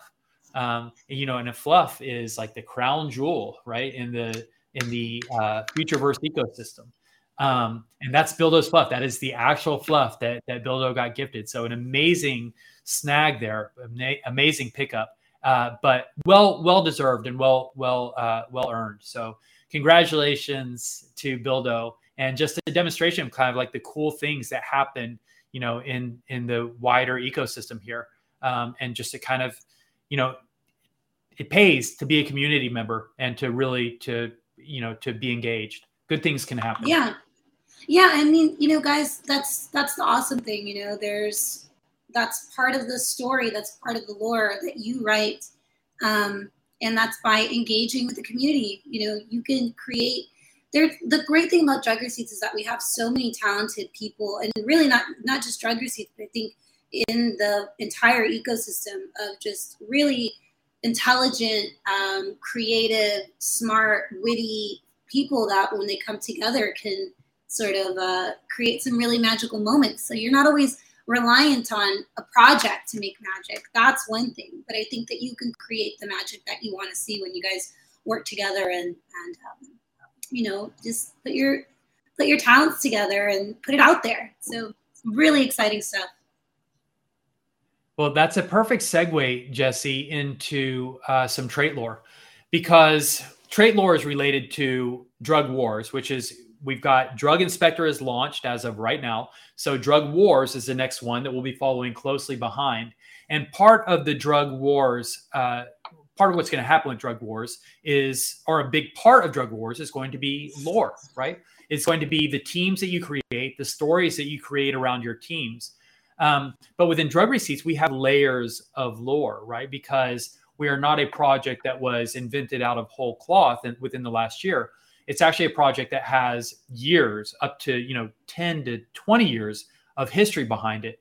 And so all of the traits, all of the expressions um, that you see in our collection are all things that have come from years of creative work that you know that I've done through Senate and Franco Shade and in personal projects. Um, and one of the things that we are doing with you, that we'd like to do with you, is to share the history of those traits so that you'll know a little bit more about the, the traits that you love. And I've seen here in our chat as we showed the the graphic that Acro and Buildo came up with, but Siren had that the the Siren character that they used had underwear. Um, and underwear is a very rare trait in our collection. There's only 50 occurrences of it. Um, and among some collectors, it, it is it is highly prized. I mean, it's just a unique, silly, absurd trait. Uh, so what we're going to talk about here a little bit is the underwear lore, the history of the underwear. And I'm telling you my history, how these, you know, the sort of the legacy of these traits, kind of my thinking behind them. But when we talk about layers of lore, what we're what we mean is that that is just one layer. And then what's going to happen is you guys are going to either take your inspiration from the history of these things or you will create your own stories around these traits. And in that way, we are just building up layers of lore. Um, we had a big conversation about this last Tuesday in the AMA. in our Twitter spaces. So there is a lot more content if you like this discussion that will be available there. And I have to warn you, I almost I guess Kevin did us a favor because he he went into some talk and he had a manner of speaking that just kind of opened the doors for what we're going to cover here. But there's definitely going to be some mature content. Uh, so if you're sensitive to that, then consider this your fair warning. Um, yeah, some adult content, some kind of mature themes, but handled in a very immature way. Um, this is trait lore. So first, I'd just like to share with you what we're talking about. We saw the PFP that uh, Acro came up with for uh, for Buildo, but um, Joel, let's show the uh, the first. Uh, let's show the first uh, three slides here. So these are uh, the characters wearing with the underwear trade, and these are actual NFTs. So that's uh, DRX um, number 46. Uh, that's Siren. We've got another one, which is Cap wearing the underwear. Uh, these are all NFTs in the collection. That's 309, I believe. And then the next one is Rex wearing the underwear. That's uh, DRX 6227. And if you own those, you can go into the drug inspector and get the transparent PNG of them right now. Um, but there's one character in the collection, or that you will never find in the collection wearing the underwear, and that's Tabby. And that's because, yeah, this is not something that you will ever encounter in the collection. This actually was a rejected NFT. Um, in the developmental stages, uh, it was just brought to my attention that maybe this looks is inappropriate because Tabby is our only character that uh, that presents as female. Um, and so maybe there was some con- maybe there was a chance this could be inter- interpreted as like sexualizing the character in some way or that there's something inappropriate about p- pulling down the the juvenile underpants uh, on a, a, female presenting character. Not that it should be that much better for a male but for whatever reason uh, it had never occurred to me that it could be interpreted that way but once it was brought to my attention we erred on the side of caution. And so you won't find tabby in the collection wearing the underwear. So the only three characters that have it are Rex, uh, Cap, and Siren. And there are only 50 instances uh, of the underwear at all at that. So it is a rare, uh, a, a, rare trait. Um, but let's talk about a little bit of the history. And I'm, I'm going to run th- through these things a lot more quickly than we did in the spaces. Again, I encourage you to go into the Twitter spaces to get all the background. But so on Instagram, I have an account called what used to be called Drug Receipts. It was the inspiration for the entire NFT project. Now it's called RXCPTS because Drug Receipts is the main account. Uh, but what it is is an account where for the last seven years I have posted drawings that I draw on receipts. Um, I'm looking around because I thought maybe I have one next to me, but I don't. I just have doodles and stuff. Doodles, FOMO. Uh, oh, what is that? that's a doodle. No, no, was that tab? It's kind of a weird one uh, with the eyes in a different place. This is Joan's already given me grief for having this depth of field so weird, but yeah. Um, that's, that's like kind of when you watch like the first couple seasons of The Simpsons and the drawing style. Yeah, exactly. So I, you know, I have those too. We'll sh- we'll show those sometime also, like very early iterations of the drug receipts characters. But actually, you'll see a little bit of that right now because what I was getting at is drug receipts, the the thermal receipts, the actual drawings on the receipts there's seven years of history there. And so you can see the evolution of the characters. Um, in fact, Joan, let's show the first one here. So this is going back to 2015, I think. This is, yes, December 2015. And honestly, this is probably within like the first five uh, doodles that I ever posted to the Instagram account. So to your point, Jesse, you can see how raw and rudimentary this illustration is of Cap. Uh, didn't quite figure out where the highlights would go. Cap Cap doesn't even have arms or legs here, and for some reason Cap is wearing diapers. And you know, trust me, in the beginning when I was doing these doodles, there wasn't really much of a plan, right? And so sometimes it was just whatever popped in my head. Um, not even a whole lot of of care or or time put into really developing the illustration. Just sort of throw it on there. And back then, you know, that would be, you know, I could do a doodle in five to ten minutes, and no one would be, you know, no one would be uh, bothered or put out by it. Whereas now, I, I, do get so obsessive and I can sit there for, you know, 30 to a, minutes to an hour easily working on a drug receipt, but they look a lot better. So then let's go. So that's, but so the diapers are kind of, right? That's kind of like proto underwear, moving us closer to underwear. So the next one, this is from 2016 in February, just a few months after the one we're looking at right now. Let's look at the next one. And this is uh, an early iteration uh, where Cap is wearing underwear. And again, this honestly, I don't feel that great posting some of these because they just look so raw and unpolished. Um, and uh, you know, a scene like this, I don't think I would really ever do anymore, honestly. Uh, but it's it's a whole little vignette with the Cap sitting on a couch watching TV. It's got the carpet, but it's kind of like an Al Bundy, you know, scene here, right? The Cap's got his hand is in his underwear, sleeping, falling asleep, watching the TV as pills float around uh, around him in the air.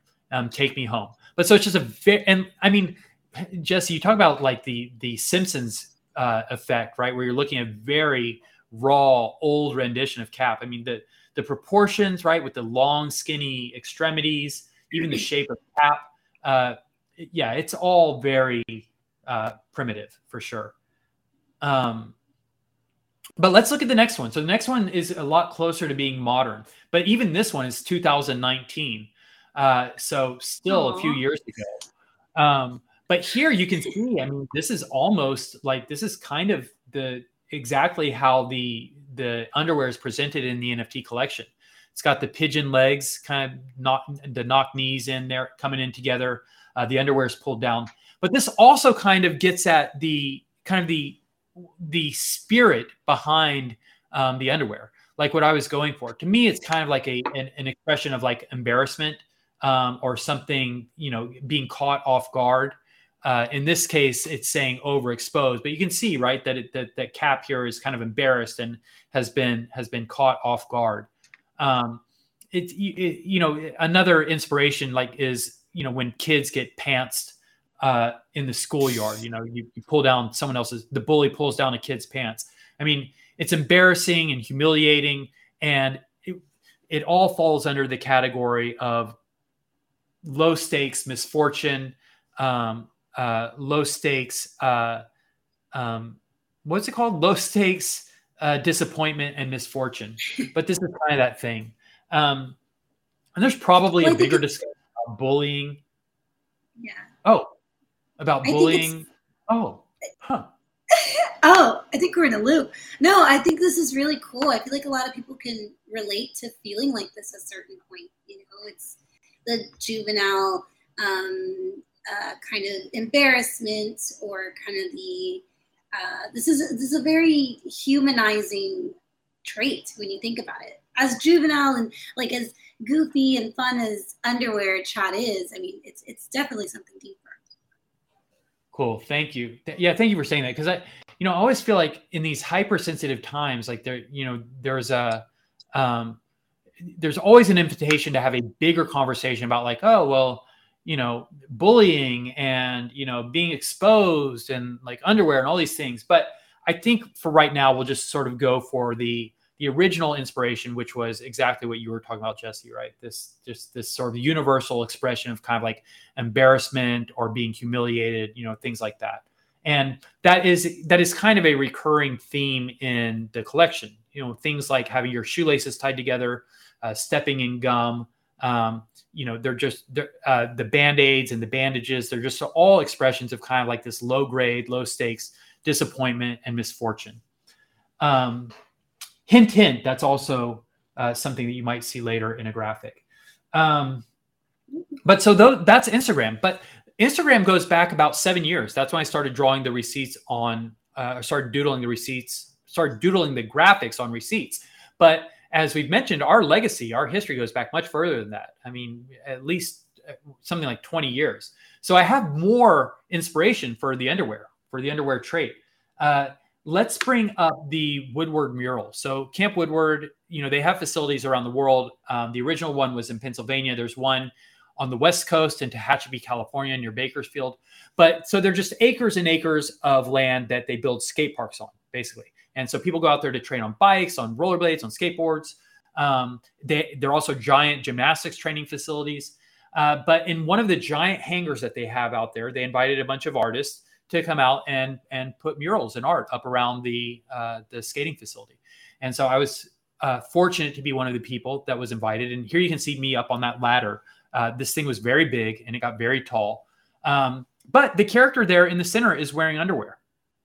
And the inspiration for this is slightly different than what's being expressed in um, the the the character we just saw in the Instagram, where the where the pants had been pulled down.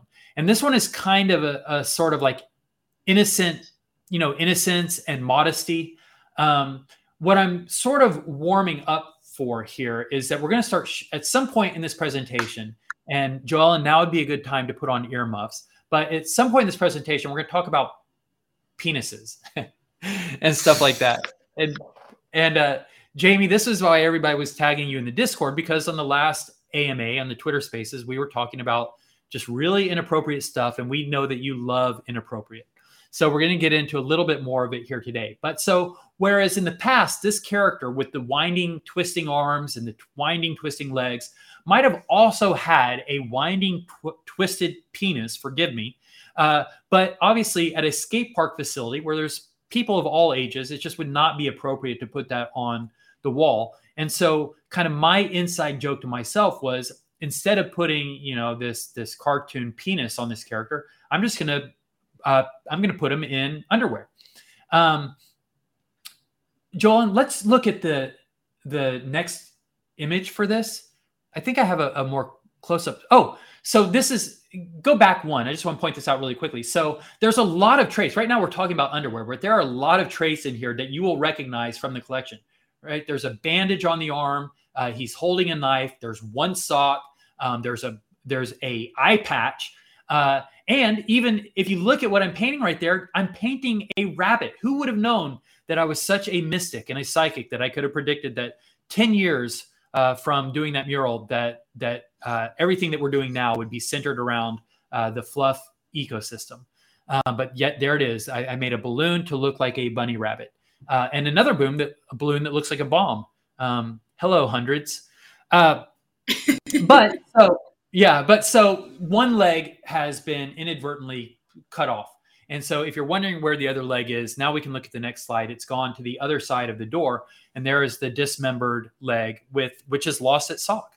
So maybe that's maybe that's the beginning of the lore for how we ended up with one sock because there is the other missing sock. So there's kind of more of a close up. You can see the eye patch and the ghost. So at the time, right, Ghost brand was my brand, and so you can see the little character, the ghost character, uh, wa- leaving the body, kind of soul leaving the body as the head's been uh, removed from the body.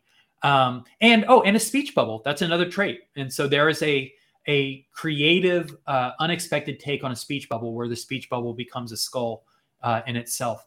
But the underwear is what we're focused on here.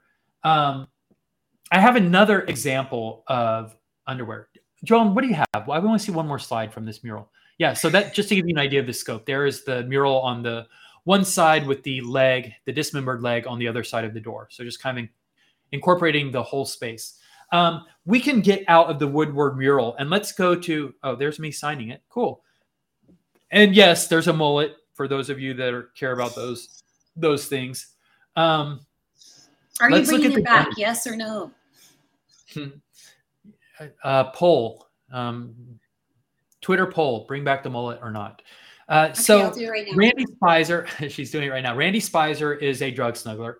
Um, he's also uh, a very famous rollerblader, and he's a very good table tennis player. He was out at NFT NYC running the tables. He earned a fluff by uh, winning the tournament at the Fluff Social. But so uh, about 10 years ago or more, uh, when Randy turned 30, I gave him, uh, actually, he gave to me a dunny, you know, a vinyl figure, a blank white vinyl figure um, with the intention of me painting it. And so I did. And I'm going to show you guys what I painted for him, and you'll see why we're talking about it now. Um, let's bring up the dunny. So this is the the figure, the the vinyl toy once it's been painted. And again, guys, so now we're back. We're still back over ten years ago, and you can see more traits. The shirt that shirt says more war. Um, the you can see the underwear, right? Features prominently on this little dunny. And those shoes that this character are wearing are not shoes at all. Those are actually little rollerblades. Let's look at the next um, image here. So you can see as our character turns around, you can see the anti-rocker skates. Uh, obviously, Randy and I uh, share rollerblading in common. Um, you can see the band-aid on the arm. That's another trait. Uh, the headphones did not make it in. It's, it was actually something that I considered. The headphones, I think, are fairly ubiquitous as a NFT trait. Uh, most collections will have them, uh, but for whatever reason, it, it, did not make it into our collection. But there's a, a, a, special surprise. As you know, I'm always trying to figure out ways to uh, do something surprising and unexpected. So the head on this character character swivels. But rather than paint the back of the head, what I did was I painted another face so when you turn it around, you actually have a whole new character. And I mentioned that Randy and I have a lot of things in common that we share in common, like the rollerblading. Uh, but at the time, Randy and I also both worked for Paul Frank. Um, and you might recognize that face there on this on this the other side of the head. But the character for Paul Frank is a sock puppet, a sock monkey named Julius, and that's basically a stylized version of Julius's face there on the other side of the head. Um, and uh, and you can see now the other side of the headphones now are the ears for Julius. So just kind of a, a clever uh, take on on this dunny and, and making it kind of two dunnies in one. And also what were, you know, you saw the headphones on the other side for the other character. Let's take a look at the next photo. I want to show you what's going on, on the top of the head here. So this is another trait, right, that we have is caps. We have baseball hats in our collection. And so this character is wearing a baseball hat um, but that Ghost brand logo there on the top of the hat did not make it into the collection. It actually was in early stages. I had that was one of the traits you could get on the hat, but it we ended up having we ended up having so many hats because there were so many colors and so many different logos that I decided to use my editorial eye. And so the the uh, Ghost brand logo actually ended up being one that, for better or worse, did not make it into the the collection but you can see it right there. So that was super fun. And again, the underwear, guys, you can see, right? This is uh, what's true of the underwear is true of everything in our collection. None of these things were just, you know, divined when we when Brooke gave me that fateful call and said, "Hey, mate, let's do a collection." Uh, I was leaning on years and years of uh, of creative um, output. Uh, so that's the Dunny. Um, oh, and there's one thing. So this is the back. That's cute. You can see the little uh, Jamie. Maybe you like this. The little butt crack peeking behind the the sagging underwear. Uh, but so you see the band-aid on that arm. There is one mystery here that we'll have to try to tap, uh, try to um, run down Randy, uh, tag him, and see if we can't get him to answer it. So you can see on the what's to our right, the arm there. Uh, the arm on the left has the band-aid which we just saw the arm on the right has a tattoo on it and you can just see a hint of it and i can't remember what it was uh, so now and and in my photos i don't have a good photo of it so i'm curious to know what that tattoo was so maybe randy can if he still has that dunny he can get us uh, share a photo with us in the discord so we can see what the tattoo was um, and i think that the bubble on the butt jamie to answer a question uh, in the next photo, the, there's a little bubble in the butt. I think actually the dunny, it's a it's probably a tail since we're looking at the back. Um, yeah, it's probably a tail, maybe, or maybe the character's carrying a load in the underwear. Who knows? Okay, so the last one. Let's get into the quick kick because this is when it's all going to uh, start to come together, and this is where we're going to get into some uh, Kevin Quintero ter- territory because he he talked about all. He talked about taking shits. He talked about uh, getting hard-ons. I mean, nothing is off limits here. So let's bring up a, our first image from the triptych. So uh, another good friend of mine bought a like one of these kabuki screens or something, a, a room divider, um, and asked me to paint it. And so I did, and I, I, you know I painted the whole thing white, and then put like newspaper on it, and then whatever. But so there are, basically are three panels on this that I painted, and we're going to walk you through each one of these. But you will notice a lot of, you know, my aesthetic is my aesthetic. So there are things here that will look very familiar. The, the typeface, right, looks exactly like our drug receipts typeface, basically. Uh, who really gives a shit? So here is a character taking a shit with a, a cute pink little asshole. Excuse me. Um, and the the shit is saying something. I can't remember what it's saying. Man, I wish I knew. Maybe you guys can see because it's bigger on your screens than mine. Um, It just says yeah. yeah. Oh yeah. So here's the happy little shit popping out of the the bum. Um, but yes, Jamie, I always give you a hard time for you know whenever I, I pretend to think that things are too inappropriate. But yes, this is this is kind of my aesthetic. It always has been. And as mentioned in the last AMA spaces, you know, there's probably a an element of me kind of trying to overcompensate for the fact that I know that our project is provocative in nature. And so I don't want to turn anyone off or make them think that it's all provocative all the time. So I try to uh, tame things down a little bit. But yes, this is who we are. This is who I am. This is drug receipts. Uh, the the the mask is off. Who really gives a shit? Um, but so that's just one of the panels. Uh, the next panel, Jamie, watch out, uh, guys. Fair warning, but this is going to be uh, mature content. But so the next one is features a character sitting on a toilet, um, taking care of business. what are friends for? And I'm not even sure exactly what the expression means here. Like, you know what? I'm not even going to try and analyze it. Uh, the the words, just like the images, are meant to be open for interpretation. These expressions, just like they're used in our own collection, are not to, meant to be literal. Uh, they are meant to convey feelings. Uh, they're meant to invoke uh, emotions, or yeah, evoke emotions. Um, so yeah, between the words, between the characters, between the activities, it's all just stuff that's meant to uh, evoke a reaction. Um, and then, and this guy's wearing two socks, so we aren't even at one sock yet. Uh, and then the next one, the last one. So if here we can see the full frontal nudity, this cute little character handling his member. Uh, but in the next one, you'll see where it all comes together. We've got a character in underwear, uh, whitey tidies, and it's always whitey tidies, right? Because the whitey tidies are silly uh, and funny, and I like funny. No matter how mature or provocative the themes are, I still always aim for cute and funny.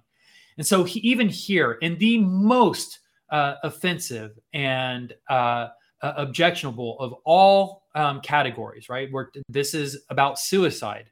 This cute character in the Whitey Tidies is doing something uh, completely unconscionable. Um, and I, you know, of all the themes that have ever appeared in my work, and I have to tell you that suicide featured very prominently in my work for a long time. In fact, for most of Franco Shade, it's kind of what Franco Shade was about. Uh, was it's why the it's it, even Ghost Brain. It's what Ghost was about. Ghost was you you can only have a ghost after there's been a death, and so in a lot of the artwork that I used to do for Ghost and Franco Shade, you know, it was people hanging, it was people, it was razors, it was there was a lot of suicide references, and just just like you can see right here, time to unwind. Um, uh, needless to say, I don't feel very comfortable uh, with that line of pursuit anymore. That line of uh, creative pursuit. I, I, still I don't uh, I, I, won't apologize for any of the work I created at the time, um, and I still stand by kind of like the the emotional sentiment behind it. Uh, I was using suicide as you know just sort of like the most extreme uh, kind of emotional sentiment that you you could make. Um, and so that's what it was meant to be. It's kind of like this extreme uh, expression of, of something emotional and intense.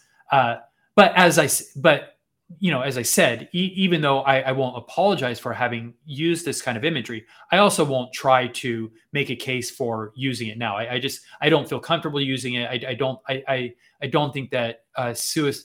I don't feel comfortable um, uh, using suicide uh, or re- referring to suicide uh, in my art anymore. So it's something that's been abandoned. There, there is no reference to it in our collection. Um, so yeah, but but it is it is definitely an interesting part of kind of my history. Um, and there you can see the reason we're talking about now is just because that character is wearing underwear, and also you can kind of see. And let's go to the next one. In this uh, in this entire triptych, kind of it's kind of a triptych. It's got photos in between, and uh, because this is kind of like a photo display, also a room divider. And so in each one of the photos, I also just found interesting, you know, black and white photos like Siamese twins or conjoined twins, you know, things like that. Um, which is another thing I've always been fascinated with. But uh, but here you can see kind of like this this convergence or this or this inflection point where you've got the the character uh, with the penis, uh, but then we've also got the character. You know, we're starting to veer into a kind of uh, modesty where we've got the character with the underwear. Uh, it, actually, the first two characters are nude, right? Asshole and penis, and then the last character has underwear and now all of our our and now underwear has made it into our collection so there you go guys go a very deep dive on the underwear trait now you know a little bit about its history um, and i can't wait to see what you guys come up with in your lore and how you try to figure out uh, you know what kind of stories uh, to create around the underwear. And i know that we have some underwear trait collectors in the community uh, again because they're so rare they are coveted uh, but you know you can definitely come up with some cool drug wars collections or sets uh, based around the underwear. And I'll, I'll be very interested to see what you guys come up with. So how's that jesse? That was a pretty uh, long deep dive that was incredible. Uh, my next question is when are we getting asshole and penis traits in our collection? You know so i'm that. using asshole and penis and i wasn't saying dick really. I think penis for some reason is a little funnier but asshole i think is funny. Asshole and shit and i don't like to cuss but just sort of like t- talking about that them in that context just like very matter of factly i don't know there's something alluring about that.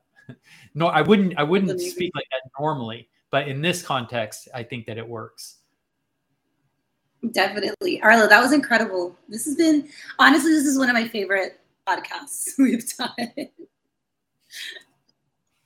Okay, so there you go. So yes, and and I'm glad that you like that because we have a lot more, right? There's a lot of traits in the collection. So and then there's a lot of art in my history. So we have a lot of content that we can share with you and kind of take you on these journeys and explain to you the history behind drug receipts and a lot of the the traits that that we all love. So I don't know if you remember on the off the top of your head, but how many unique traits do we have in the collection? Does anyone know? Dawn knows. We used to know uh, when we were closer to mint. I, I don't recall now. Uh, but you have to remember it gets it gets a little complicated because like you know one sock is a trait, but there are also different versions of the one sock. So there's the leopard one sock. There's the pink one sock, for instance.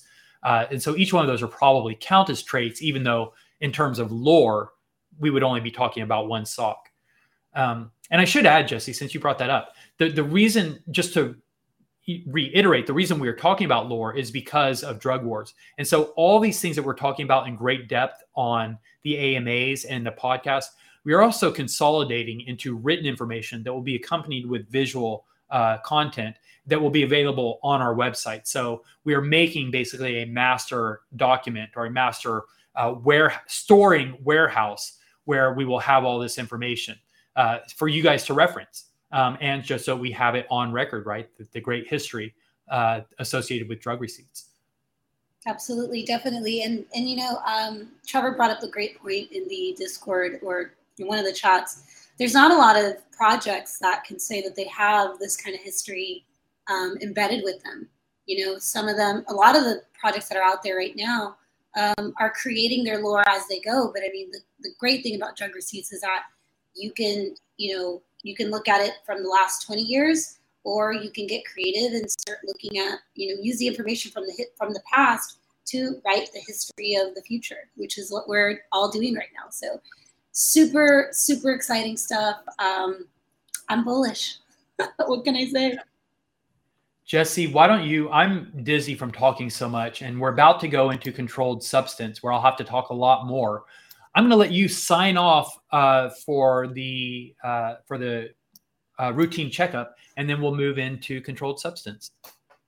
Yeah, uh, of course. If you're watching this, like and subscribe. Uh, you can find our podcasts on pretty much any large podcast platform or YouTube.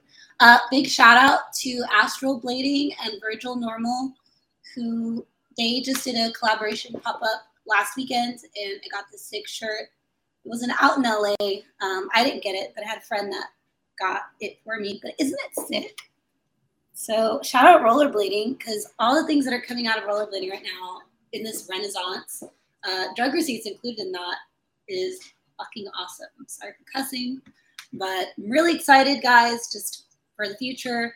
And yeah, I want to give a big shout out to Selena, NFtronic, Top Cat, Rolla Blazer, Space Cadet 777, B Saver, um, Bildo, I am Dawn, uh, Miracle, and our incredible development team, Acro, Arlo, um, um, um, what else? Who am I missing? Who am I missing? Joellen. Uh, bullies, Joe Ellen, bullies only. Um, I'm just looking at the Discord right now, and pretty much anyone. Oh, uh, Lil Pharma, aka One Fluff a Lot, love it.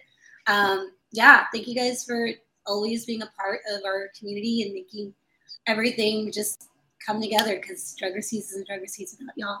So, and all the snugglers, excuse me, all the snugglers that I missed. Let me get some water. This is we're not sponsored by them, by the way. So that shirt is super sick, by the way. Awesome. Thanks for that, Jesse. Yep. Yeah. Thanks, guys. See y'all in two weeks.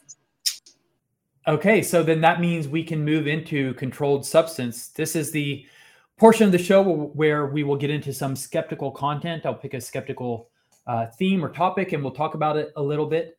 Um, we put it at the end of the show so we can make sure that we get to all of the news items that you are anxious to hear and we can spend some time with our special guest.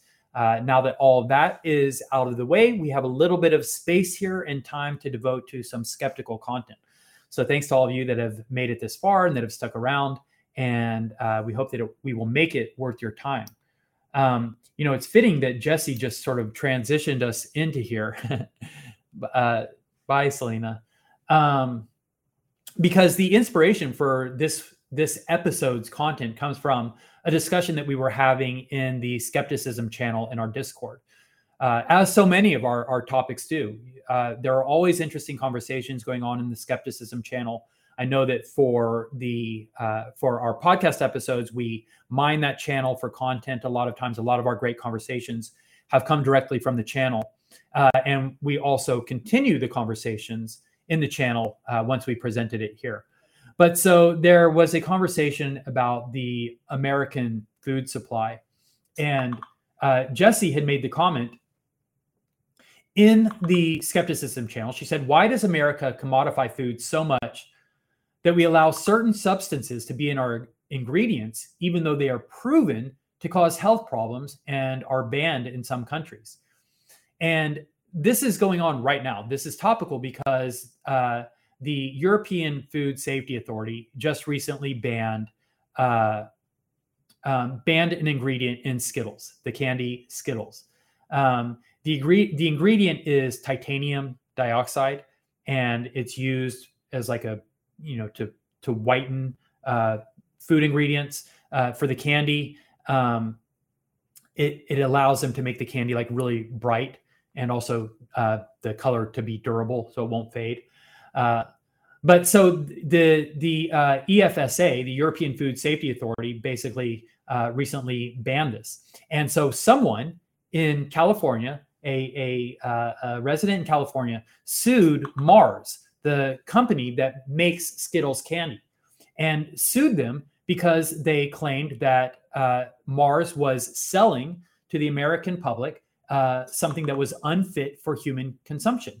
Um, they said basically that the Skittles contain a toxic ingredient um, that is unfit for human consumption. And what they point to as evidence for that this is the fact that the EFSA has made this um, ruling to ban titanium dioxide. Uh, sorry, just making sure that my camera and mics are working. I'm not getting any alert messages. I think we're still good. Um, so this is all very interesting. So what's going on here? Why why are why does uh, the FDA, why does the U.S. Food and Drug Administ- Administration allow uh, Mars to include this ingredient that's been banned by the EFSA. And so there's some important things that are uh, that are worth looking into that I think will help get us through this a little bit. Uh, one is just the general conversation surrounding food in general. Uh, food is something that we all need to survive. We all have strong opinions about food, and we all probably have pretty uh, strong feelings about you know what we think is good or bad for us. Uh, and there can be real strong intuitive feelings associated with it. Um, And there is something that we've discussed before in other conversations about the appeal to nature bias, but it's this thing where we just that we have a natural intuition that things that are natural uh, must be good for us or are better for us than things that are man-made. And for some reason, we associate chemicals with being uh, something different than natural, even though everything that we consume is uh, is made up of chemicals. Um, the fact that we eat sugar, and if we look at a, a uh, uh, the ingredients on a label and we see that it has sugar, and that makes us feel better than seeing something that has a you know a scientific name, uh, you know like uh, what's uh, what's the one that that everybody has the trouble with uh, as aspartame aspartame. God dang it, Arlo, why, why aren't you prepared for your show? Uh, but the point is, right, that when you, it is possible to use a scientific sounding name, and it makes it makes the thing sound more nefarious uh, than having a common colloquial name like sugar, or just a common uh, use name like sugar. But the fact is, you could just as easily refer to sugar by its chemical name. You could just as easily make up a, uh, a you know a common uh, familiar sounding name for aspartame. As, what do you say it? I'm looking at all. I'm looking at all the uh, chats to see if anyone will tell me what this thing is called. Um, but anyway, uh, with an artificial sweetener. Um, and so, yes, water is made up of chemicals. We call it water, but you could describe it by its chemical com- uh, uh, components. Uh, wheat is made up of chemicals. We call it, uh, yeah. Thank you, thank you, Trevor. Uh, aspartame. So I was pretty close. I, in fact, I probably was almost mostly there. Um, and and so but in our minds in our intuitive minds we just have this feeling that something that is described as a chemical or something that sounds like a chemical is somehow less natural or less good for us uh, than things that we that are sound familiar to us. Uh, in fact there is a a, a popular uh, uh communicator of misinformation a, a, a promoter um, of misinformation named uh, uh, food babe and she has made an industry, an entire industry out of uh, kind of this chemical fear mongering. You know, you, the kind of she's the kind of person who will say, or maybe she has famously said that she won't put anything in her body that she can't pronounce. Again, that just sort of exposes this bias against things which you know have this bias against things which sound like chemicals. Uh, that's to really say nothing about the actual quality uh, of, of, the thing being digested because you could just as easily come up with a name for some uh, chemical sounding component and you could call it, you know, uh, sweetie or yummy or healthy guy. Um, it wouldn't change the chemical component. They're just names. And that she is just playing on uh, internal and innate human biases like the appeal to nature. Um, so anyway, so this, Cal- this California resident sued the Mars company for including titanium dioxide uh, in their ingredients. Uh, Mars, years ago, actually, probably something like four or five years ago, maybe said that they were going to start uh, uh, working these artificial ingredients out of their products, including the titanium dioxide. Uh, this is another thing that the lawsuit claims as evidence that Mars is up to no good, right? That they know that there is there are dangerous ingredients in their products, and they've been trying to get them out, and they just haven't done it yet.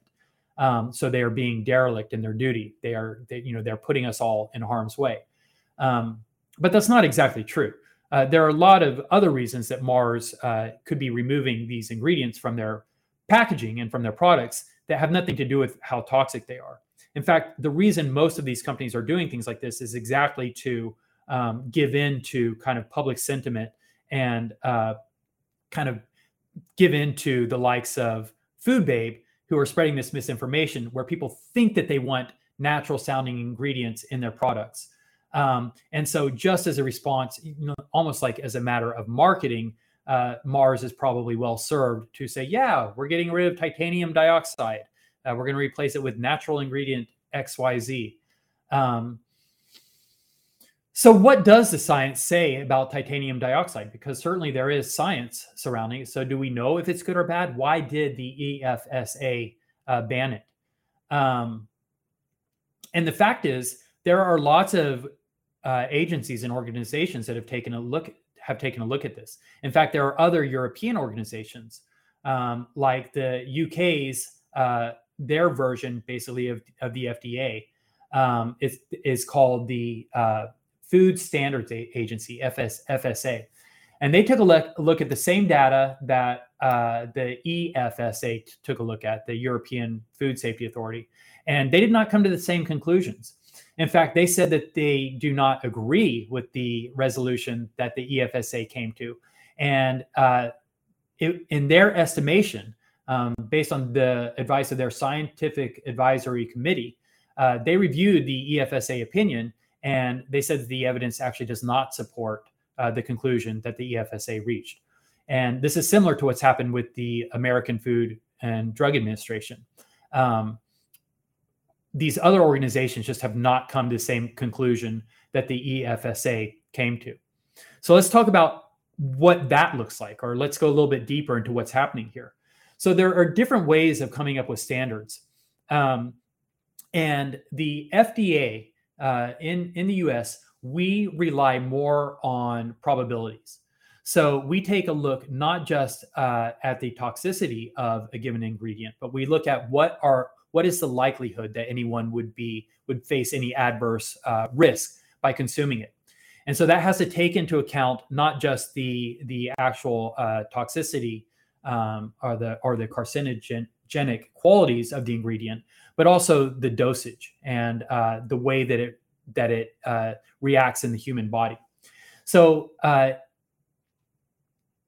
uh, looks at probability so if something is uh, exceedingly, or if the chances of something being dangerous are exceedingly remote, then uh, the FDA will likely look at the probability and say that it does not pose a risk uh, to people. Um, certainly at the doses uh, prescribed for or allowable in food quantities. Um, and that's another big part of it. So the FDA says, so I've, I've mentioned, uh, I've mentioned Food Babe. Um, her real name is uh, Hari. What is her name? I actually have it in my notes. Vani Hari, aka Food Babe. Um, and there was a, an episode just like this that comes to mind that happened like uh, God, almost 10 years ago, probably 2000 back in 2014. Um, but she made a big deal, and you guys will probably even remember the headlines. But there was an ingredient in Subway sandwiches in this in the bread that Subway used for their sandwiches that was the same chemical that's used in yoga mats, and it was it became known as the yoga mat chemical. And uh, Vani Hari, the food babe, made a big deal in her social channels um, and and in her correspondence about Subway having this yoga mat chemical in uh, in their in their sandwich bread. And how disgusting is that? And how can that be? You know, how can you serve people to eat the exact same thing that's in uh, in, in yoga mats?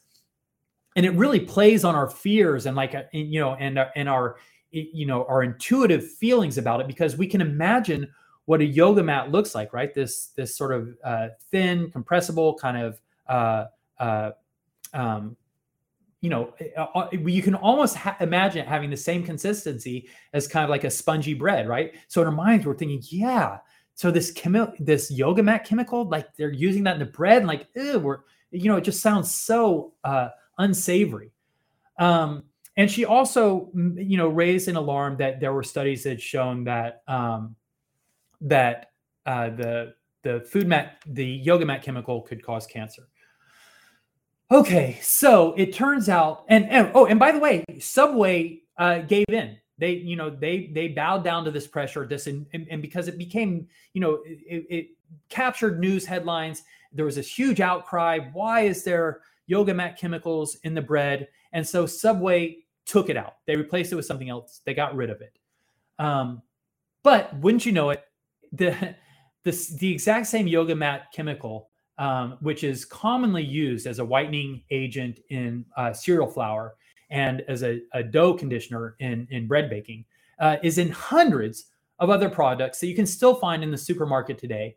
Um, it's still used by other fast food outlets, McDonald's, Wendy's. They also use it in some of their breads, um, although they may be phasing it out also in response to kind of public outrage. Um, but there's no good reason to take it out of uh, the ingredients. Um, it is simply responding to uh, emotion and fear mongering and chemical fear mongering. Um, and there are cases. It is known that this uh, um, that this chemical can uh, cause you know can cause uh, adverse effects. I think in the lungs um, for humans, and maybe it's associated with uh, heightened uh, risk for cancer. But and this is important, and this is again the difference between the FDA standards and the EFA EFSA standards. Uh, the yoga mat chemical uh, is only dangerous as a powder, um, and when it's it, when it's inhaled in large quantities. Uh, the way that it is used in baking is not as a powder, um, and it is in it is in such small doses. And once it is baked, it loses any of the uh, carcinogenic qualities. Um, just the way that it's used in bread is so different than the way that it is used, for instance, as a yoga mat or in the production of yoga mats, that there's just really no um, rational or reasonable connection between the two things other than to say chemical X is used here, chemical X is used here, so therefore bad. Uh, this must also be bad. Um, the FDA takes into consideration kind of all these parameters and the unique circumstances surrounding them. And they ask, is the way that this chemical is used in bread dangerous? Does it pose any risk to humans? And it does not. The EFSA has a different standard. So we've the, what we've been describing is kind of this this uh, this uh, deferring to probabilities or this reliance on probabilities. We we don't just want to know whether the chemical is dangerous or not. We want to know in what doses and in what uses could it possibly be dangerous for humans, and then as it's used in food, does it meet any of that criteria? In the case of the yoga mat chemical, it does not. Also, in the case of um, the, uh, the the chemical that's used in the uh, the Skittles, the titanium dioxide, it has also been determined that it's not used in high enough doses or in a way that interacts with the body in a way to be dangerous. But the different standard that the EFSA uses in Europe is not probability, they use possibility. If it's possible that it could cause cancer, or if it's possible that uh, that it could cause adverse effects, then that is uh, good enough grounds to uh, to ban it um, or to not permit its use in food. Um, maybe some people will say that's great. We don't want to take any chances. Uh, but in the estimation of many other uh, food health organizations, that is way too high of a bar, too high of a standard. And then you actually start cutting yourself off from access to things which might otherwise, you know, really help in food production uh, just because because of some very remote, uh, very obscure uh, concern that that is not really even a concern in the uses um, uh, that the the food is being or that the ingredient is being uh, reviewed or used for. Um, just to give you a, an illustration of kind of the thinking, um, the the kind of bizarre, far out there uh, logic that goes into uh, food babes thinking. But she also made an argument against using microwaves, right? This is another thing where there's a lot of misinformation, a lot of misunderstanding.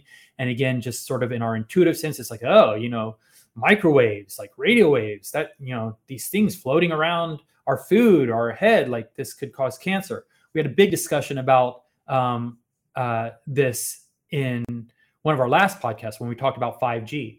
But so, anyway, so Food Babe is making an argument uh, for why she doesn't use microwaves. And I'm just going to quote a passage from here from her here to give some insight into her mind. But she's uh, referring to an author uh, named Dr. Masaru Emoto. Uh, she says Dr. Masaru, Masaru Emoto, who is famous for taking pictures of various types of waters and the crystals that they formed in the book called Hidden Messages in Water, found water that was microwaved did not form beautiful crystals, but instead formed crystals similar to those formed when exposed to negative thoughts or beliefs.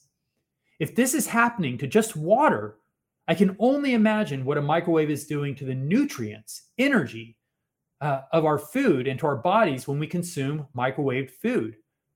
For the experiment, which is pictured above, microwaved water produced a similar physical structure to when the words Satan and Hitler were repeatedly exposed to the water.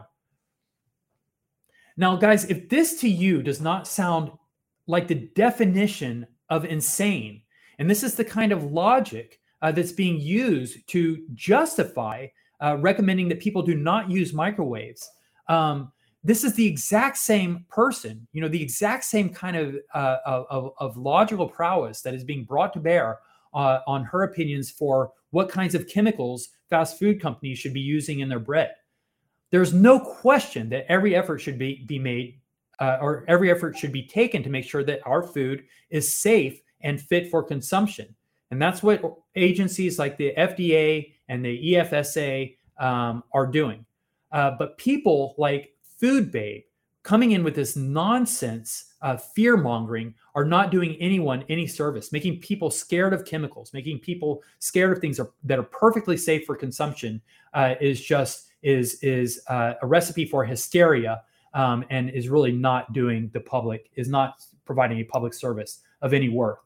Um, now, as a, uh, a counter uh, resource to Food Babe, there is a follow, a social media follow, uh, a social media content creator who I follow, who is a great follow.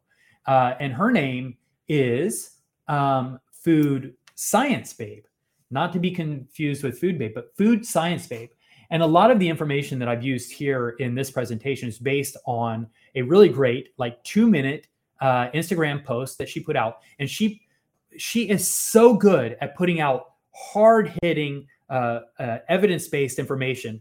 And there is so much misinformation out there around food um, because there's just so much room for food mongering and for our, our intuitive biases to to uh, raise their ugly head. Uh, and so she is constantly busy uh, responding to all the bad information that's out there. So I definitely recommend looking up Food Science Babe. Um, in fact, I will even post a link to the the particular um, content that I'm referring to right now in our Discord. Uh, but she addresses the Skittles lawsuit directly. Uh, it's a great uh, two minute takedown that explains it, um, and uh, I just can't recommend her content highly enough. Okay, so there you go. There's a, a quick little skeptical conversation on food safety, on uh, uh, chemical phobia, fear mongering, um, and just kind of good, the difference between good and bad sources of information. Uh, by all means, uh, do your own research, look into these things. Don't take my word for it. Uh, go back to original sources, see what the FDA actually has to say about these things, um, see what the how the EFSA comes up with their standards. Uh, look at what the um, the Food Standards Agency in the UK has to say about it. Uh, it's all interesting stuff, and the truth is out there if you have the the time or the patience or the wherewithal uh, to look for it. Um, hopefully, some of the things we've discussed here will help you in your navigating the information out there, um, because it can be tricky sometimes. It's real easy to get taken in by bad information.